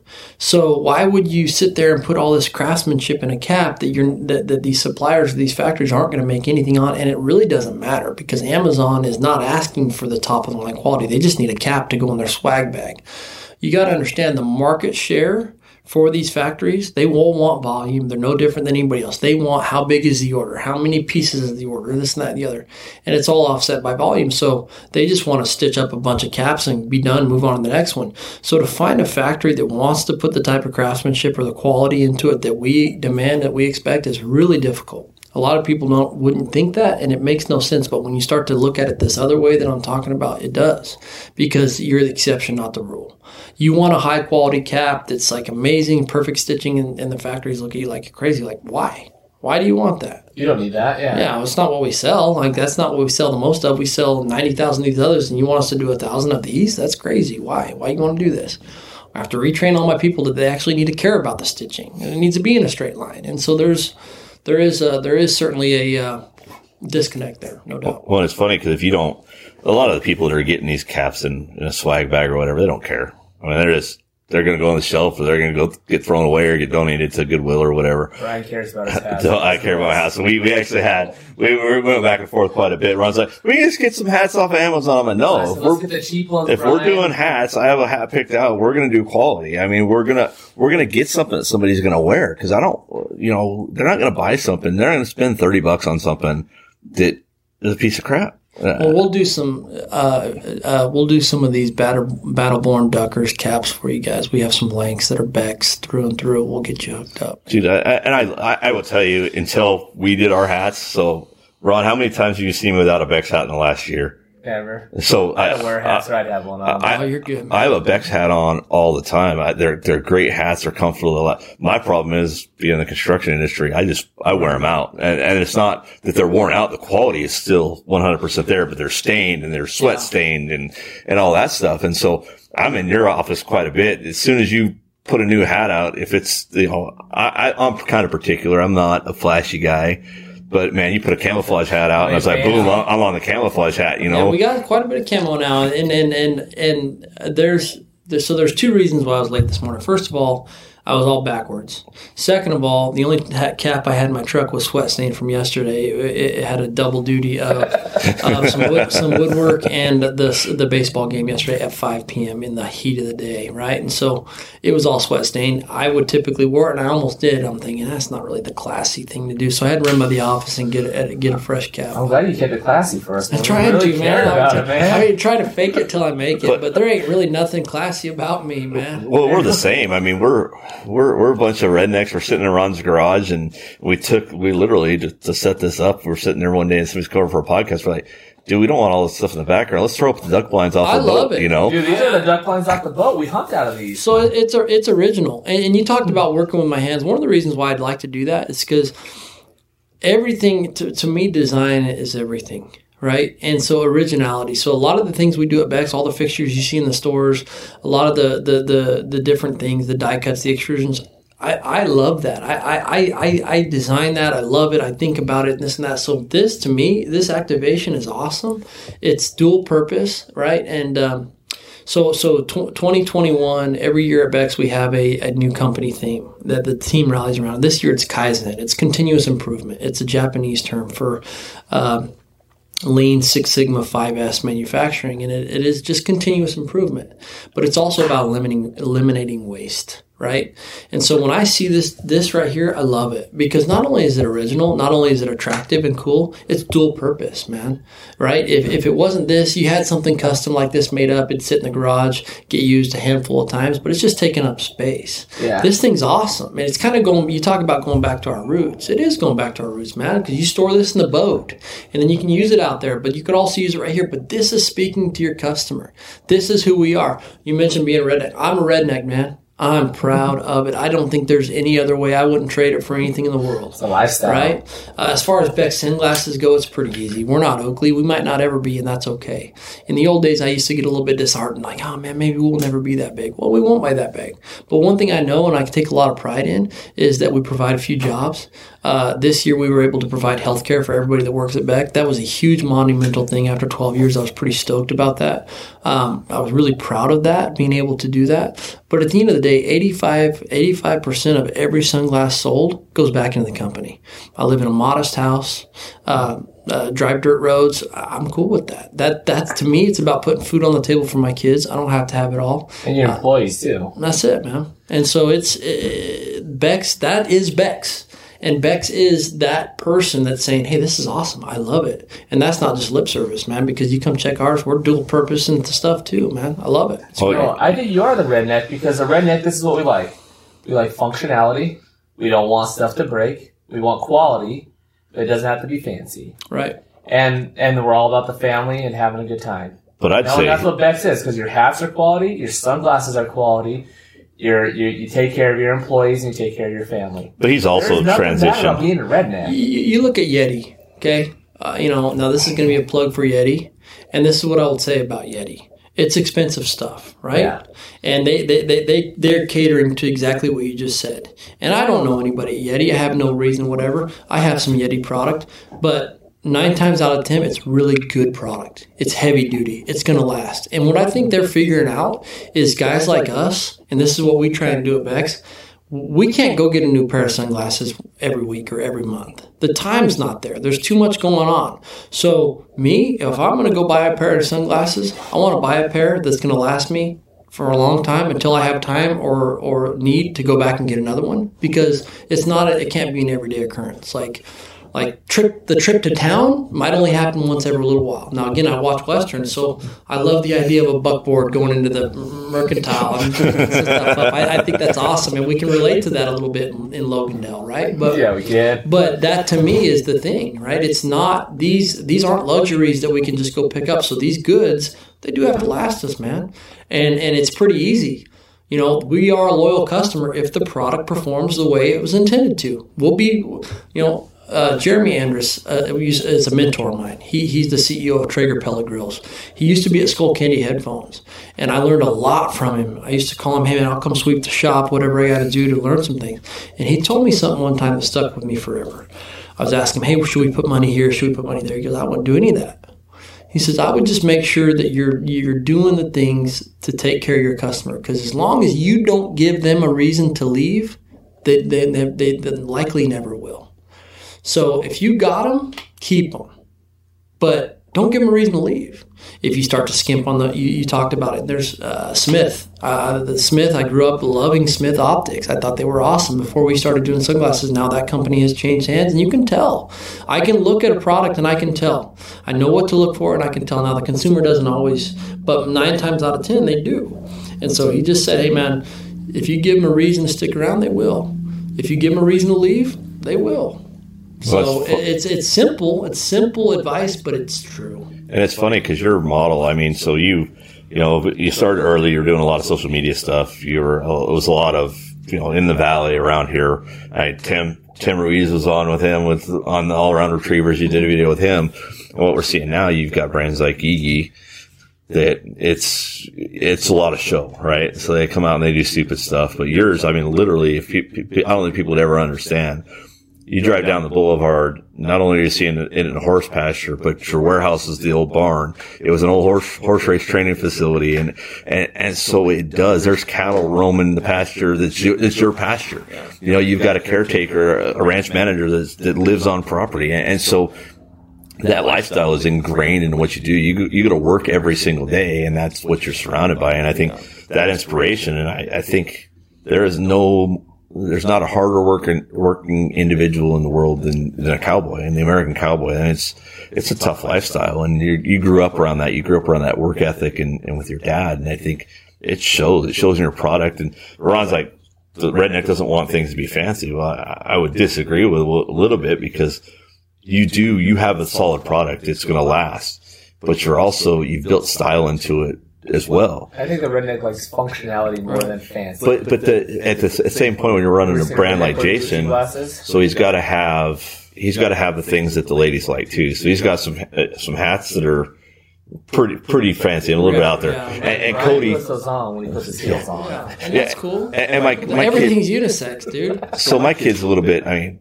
He's one of those kids that's a little bit out there. He, he's he, he's rocking the mullet. It's Nevada mullet, right? That's just, that's a TikTok handle, and so he wants something a little bit flashier. And, and you guys have that, but it's still the same high quality. The same heart goes into it. The same attitude towards design.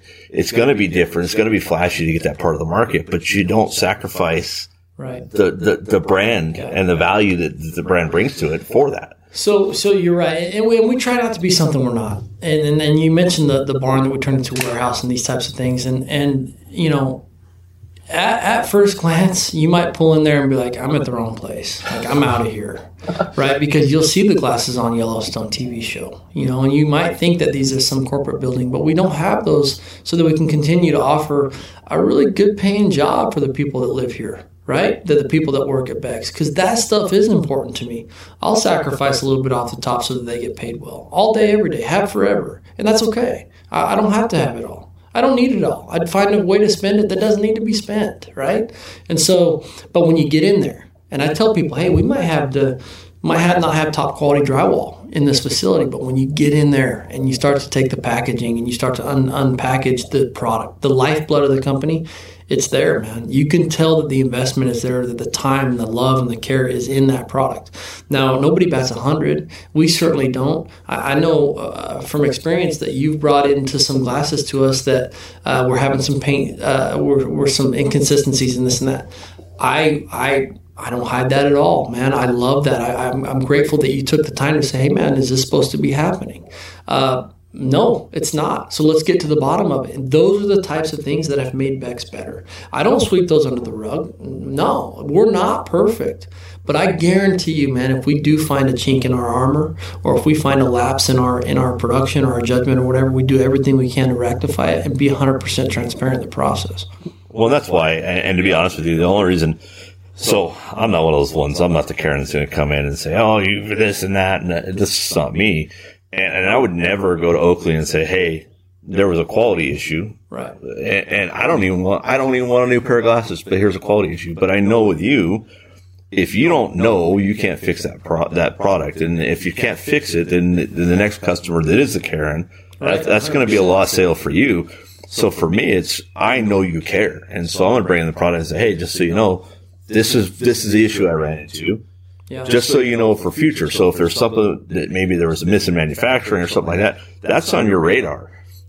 And if we don't tell people that they have a problem, and Ron and I talk about this all the time, how can I complain about somebody not hunting the right way if I'm not willing to teach them to hunt the right way? So well, they're not always fun conversations. No, right? no. And, and so I, I'm thankful that that you and, and you're not the only one that does that. Brings it to our attention. that sometimes it's valid. Sometimes it's bad lighting, and then they, don't know what quite what they're looking at. But either way, the customer is always right. And so. But but what what what we what, what happens, and I think you could talk to anybody at Bex, and this is where I'm maybe not always the nice guy that that seem, that seems like, but I'm always honest. I always, it always is the same. I'll get in there and say, hey, this is happening with the product. We got to get at the bottom of it. I've seen it this times. It's starting to become a pattern. What's going on? I need to know by end of business day tomorrow. We got this and that. And sometimes, especially people that haven't worked for me long, will try and pull the wool over my eyes and ah, uh-uh, nope, okay, nope, nope, okay. I guess maybe you didn't hear me quite right. All right. All I I want to see you one time tomorrow, and all I want to see is is, is a, a, resolution on what is going on and how we can get it fixed ASAP, so that we can get back to the customer and be 100 percent transparent of what's going on. Because it's not just about giving them a free product. That that goes without saying. But what are we doing to, to, to dig down to the roots and, and prevent this problem from happening in the future? That is what I care about because because it's all about the product, man. Again, I go back to those first customers we have. I go back to hitting my knees saying, hey, if they'll be patient with us, I'll do my part. Well, part of doing my part is making sure that I can look somebody in the eye and ask the, the price that we're offering for a com- comparable product that's going to meet those expectations. And to me, that's integrity 101. But I think if you look at your product, I think Dale Brisby did did an unboxing video, and you know everybody knows Dale Brisby is just he's a goofball, anyways. Yeah. But but he did it, and he's just like, "Yeah, this is crap," and he's just he, and he's playing. It's it's satire, right? right? But you will notice when you open that. I mean, it's every bit as comparable to any other sunglass product on the market. It's a it's a, a premium product. I mean, you've got a hard case on on most of your products. You've got the the the uh, lens cloth and everything in the bag. It it is quality one hundred percent of the time. Well, tell me what you like them for duck hunting. What do you mean? Why I like it for you? duck? You told me last year you like Bex for duck hunting because it doesn't flare the ducks. It's a, yeah. Well, and, and it, it, so we, I actually had to change up my glasses. So I, I wear the guy some Gaverts, some Gavert twos.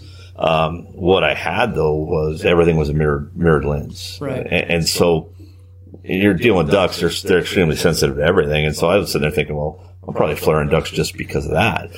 But there's a standard lens in the Gaverts too. So I went, I went down and bought another pair of glasses, not because the glasses were bad or had issues, but because I want, I needed that something that that wasn't that mirrored lens. And there's styles, everything from you can get kid styles to, you know, you can get, if you need prescription glasses, you guys can provide the prescription glasses for them the full frame. I, I wear the Gaverts. I love the Gaverts. They're some of my my favorite glasses that I've ever worn. I, have never had a glass, a pair of glasses that fit this well that's not everybody's style. A lot of people like your aviator styles, and there's 50 different aviator styles that you guys have, or something ridiculous like that. There, there's a little bit for everybody. I love, uh, I love the styling of most, of a lot of your hats. Um, I love the fact that you, when you do get back to the community, you created an entire line for the Moapa Valley Pirates because we have one of the best football programs in the world. If you ask this community, but you walk into Jason's office, you could buy socks, you could buy hats, you could. Buy, he had a pair of Pirates sunglasses that, that were custom for that. And and what about your fishing glasses?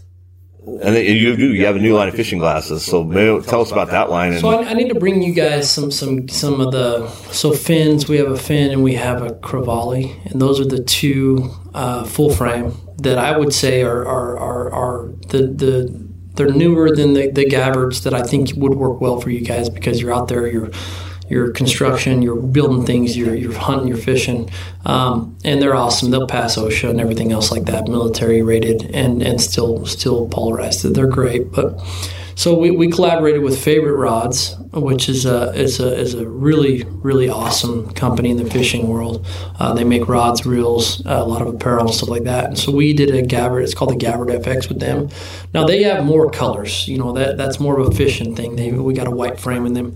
But one of the things that I think would be cool uh, for you guys to try, just to give me some give us some feedback on, is One of them is an anti-fog, and it's still the black on black where it doesn't have any of the mirror and the shine and that, but it is an anti-fog, and it has an, and it comes with an anti-fog cloth as part of the packaging. That that you know it's cold out or it's in the morning and you're on the water or you're on you're out duck hunting, you could you could grab that cloth and give it an, an extra little bit, you know, of of edge on that anti-fog and me personally, I haven't been out there with it. I haven't I haven't used it a lot, you know, Well, I would- because because we're in the desert. It's dry here. There's not a lot of fog opportunity, right? But it is a cool. It's a great technology, and, and those guys do awesome. They're favorite, and Winston and those guys are.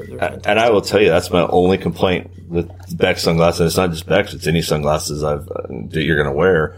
Is so when you're duck hunting, you're covering your face. That's the only thing you have open is where your sunglasses are going, so it's trapping that moisture. And so if I have to have mask if on. I have to have a full face mask on, then I'm not wearing sunglasses because I, you can't see. So that instantly fogs. So it'd be a great product to get you guys some feedback on and, and to get these duck hunters that, out there that are having, I know they're experiencing the same issues.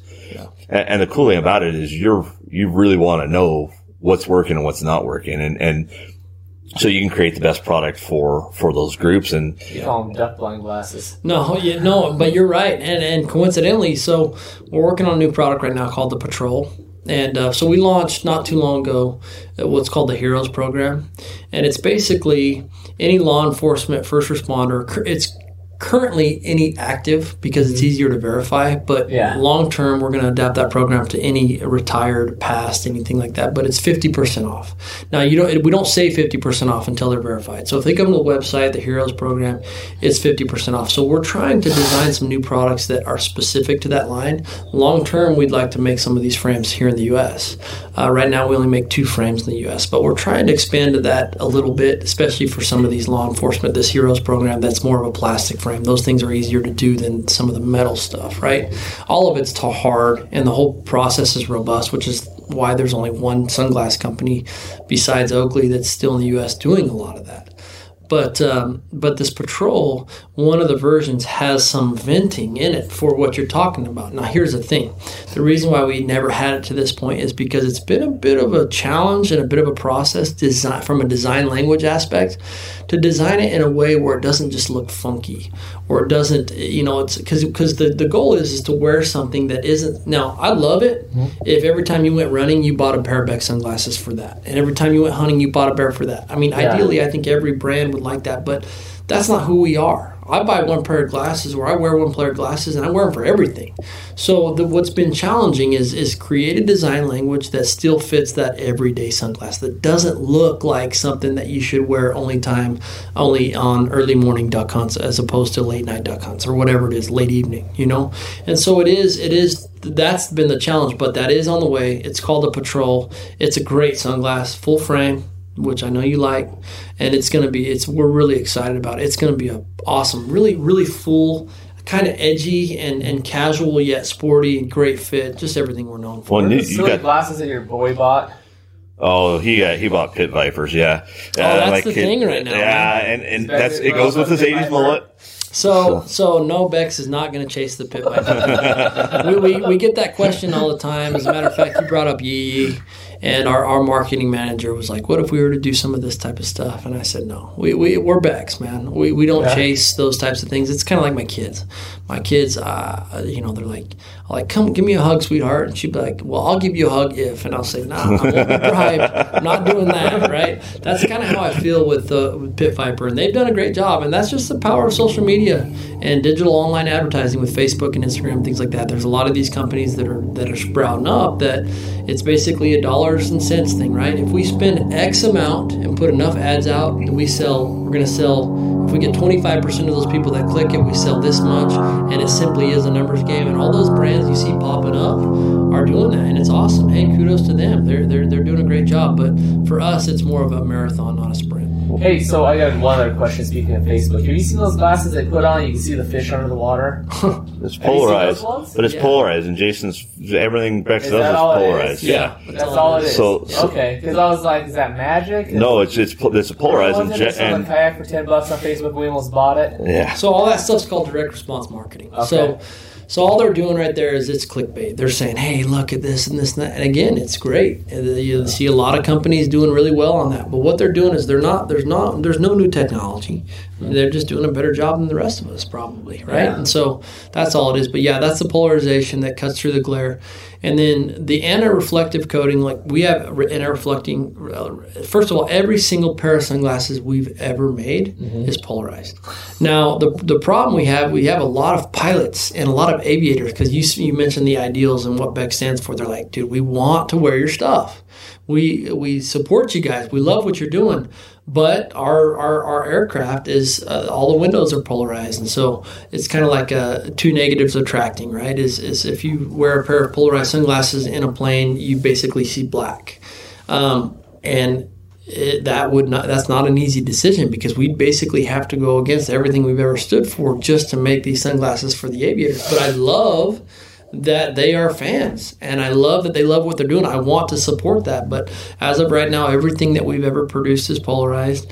It all cuts through the glare like that. The anti reflection coating, which you see on the back, which is either like a purple or a green, that is to prevent when you're looking in the water, That uh-huh. is to prevent a dual reflection. So you cut through the glare that way, and if you didn't have that coating, it would cut through the glare this way, and you would see your your eyeball in the lens all Oh, the time. really? You wouldn't be able to see, and so so there's there's there's a method to the madness. We use a we use a hydrophobic and a oleo, oleophobic, which is to try and um, eliminate the, the the the fingerprints, and the hydrophobic is trying to repel the water. So everything that we do, there's a reason for it. Well, Jason's got. I mean, the cool thing about it is Jason's got a lot of programs. The Heroes program we we posted on our on our Facebook page when that first came out. Um, the latest initiative is you just became partners with the National High School Junior Rodeo Association, and so the, that they get a really really good discount on their stuff. Anybody that's a member of that, but it's it goes with your value. It's giving back to that program, partnering with those kids, and you've been you did well, it's, I guess we can't call it beer pong. It was like an oversized Yeah. beer pong at, at the uh, junior national finals last year, I think it was, or the year before, or whatever. COVID's made everything Yeah. kind of run together, but but you sponsored that and sponsored, and you actually had it was a buckle program for that Yeah. one you did, and and so you're doing a lot of these things for these kids that you know I, I think what you're doing long term. So you're creating a brand with these kids that they're going to remember. So you go to a rodeo and it's, it's hard to see people not wearing a pair of Bex sunglasses somewhere. And it's out here. I will tell you out here, if you go to an event out in the, in the Moapa Valley, dude, there's Bex everywhere out here. And it's because they are, you've been so good to everybody that they're, they're supportive, but they wouldn't be supportive if it was, if it was garbage product and you're making premium product. And so people try it to support you, I think sometimes, and then they're, they're stuck. I, I bought a pair of sunglasses just to support, to support a brand. And then now I've never turned back. and, and, and we're grateful for that. And and so as of right now, just at January first, twenty twenty one, I went in and I to- I told our staff, I'm like, hey, I want every local fifty percent off. Now that discount used to be thirty. I'm like, and, and some of our team members looked at me like I was crazy, and I said, listen, I want everybody here to wear our product, not just because of the monetary value or, or, or the income or anything like that. It's because hey, we're Bex. You know, we're this, this place was settled by some of the toughest pioneers that you saints that you'd ever imagine. Like that's still our product is tough. Like we need to pair those things together and take some pride in that. And so, so um, and right now we're in the process of because just like any business online, especially online, we do a lot of online businesses. We get returns, and so we're going to start putting all the returns out on the floor for you know pennies on the dollar.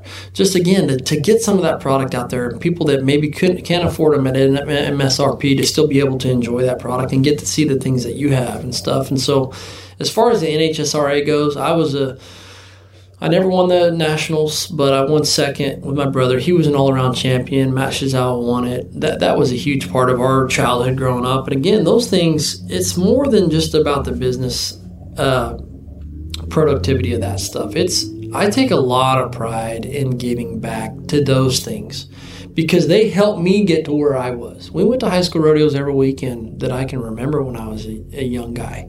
And so I hey, if if I get to a point and and the business is to a point where we can kind of help give back no different than the companies that were involved at that point, which a lot of them still are, give back, then that's what I want to do. So I remember, uh, I'll give, tell you a short story. Uh, my brother and I were Wrangler endorsees for eight years when we were rodeoing, gave us free product and this and that. When we were kids in the National Little Britches Rodeo Association, we would we would haul all summer. There was a new brand coming out. I'm not going to name the brand, but they were coming out and they were making a book push. And they came up and they tried to either give us some sunglasses or some some some it wasn't sunglasses. They tried to give us some some product or a certificate. I don't remember. And I remember my mom, who's a real loyal lady, a good gal. She's salt of the earth, man. And I remember her looking at us and saying, "Now, boys, Wrangler has supported you all along the way. I would sure hate to see you leave them for everything that they've done." And it stuck with me, man. I mean, it stuck with me still to this day, I wear Wrangler. If I go rope, I wear Wrangler. Now, doesn't mean the other companies don't don't don't make a great product. They do, and they're doing a good job. But again, I, I'm my, my mother's son, and and her counsel still rings true to me to this day because she did a heck of a job. Her and my parent, my father both did a great job, and hey, you know what? It made sense. It was very sensible what she said, and it made a lot of sense, and they supported us. So I'm gonna do I'm gonna do the same. So it's loyalty we don't have much of anymore. Well, I think we're we've been kept you for forever. I mean, Yeah. you've been on Yeah, a, a really long time, hours almost? two hours. So we're we're a little bit short of two hours, man. Jason, we th- I appreciate you coming on and spending time with. us. I know you're super super busy. You got a ton on your plate. We appreciate everything you've done for our community, man. And and uh, we anytime you want to come on, I mean, you're more than welcome. If you got any product to promote, whatever you have, any initiatives you want to do. Is there anything that you have going on right now that you want to want to promote or anything like that? No, man. I, just thank you guys for the invite, and I'm grateful. And Haley's asked me a few times, and we either been gone or, but I've been looking forward to it as well. So, but what I want, uh, what I do want to do is, I want to get some caps made up for the Battleborn Duckers. You know, some maybe some black, whatever color we have.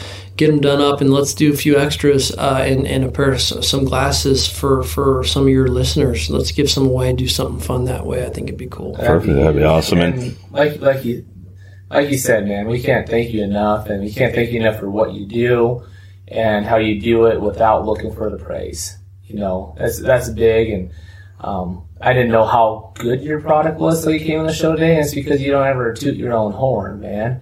But you're you're very knowledgeable about what you do, and I can tell you care, and and uh, can't can't thank you enough for having that drive and that passion and bringing those products to the market that we wouldn't have without guys like you. So Well, thank you guys. I always tell my wife, I said, you know, I want to leave something. I want to do something more. And and and and, and but I have to look back and say again. It comes back that the, the it comes back to the people, the people that are at Bex, right? The the people that, that that are involved at Bex, the people like you guys are talking about. To me, I, sometimes I, I overlook that, and I'm like, man. I'm, Am we, are we really providing a service? Like when I when I'm done here, am I gonna? Is this gonna be something I'm gonna be proud of? I mean, I ask those questions. It's no different than anybody, right? But to hear you guys talk about it, I'm super grateful. Thanks for the invite. Uh, I, I love this. This is this is right up my alley, man. Make no mistake about it. we'll have to get you in a duck blind next year. You get a little bit of time to do that, but Yeah, it'd we'd love to get you out there. So Yeah, we'll have to do I wish I knew where some geese were. Yeah, I, I don't know, but if, hey, if you hear gunshots late at night, so I, I got to tell you, there, there was a neighbor one time, and we put some banners up, like we did the signs, because we got the real estate, just put it up. Why not? And they went and put one of these banners up, like what you guys have behind you. And we had a couple of the neighbors call, and they're like, "Hey, we can't see the geese now. Uh, will you please take? Will you please take that down?" And it was kind of funny. I thought it was pretty cool. You know, they sit out there and they would just watch them beautiful geese, man. and I told You've got Gannon, cinnamon teal on your property all the time too. I don't know if you know that. Yeah. I told Gannon, I'm like, beautiful ducks out there. we need to get Jason to let us on that property for a little bit to hunt. And Gannon's like, dude, I've tried. Yeah, it's it's funny. I think the neighbors would take pickets and come out there because, like I said, that's that's enjoyment, that's recreation for them. But no, there's some beautiful. the beautiful. neighbors stuff will on that shoot property. back, huh? Yeah, there's some there's some beautiful stuff on that property. Yeah, it's Yeah. cool. Well, thank you so much for coming on the show. We're going to wrap it up here. Um, as we always say, you know, if you're going to go out, make sure you take one. If you can't take one, teach one. And if you can't do either, make sure you're hunting hard this next week. Thanks, guys.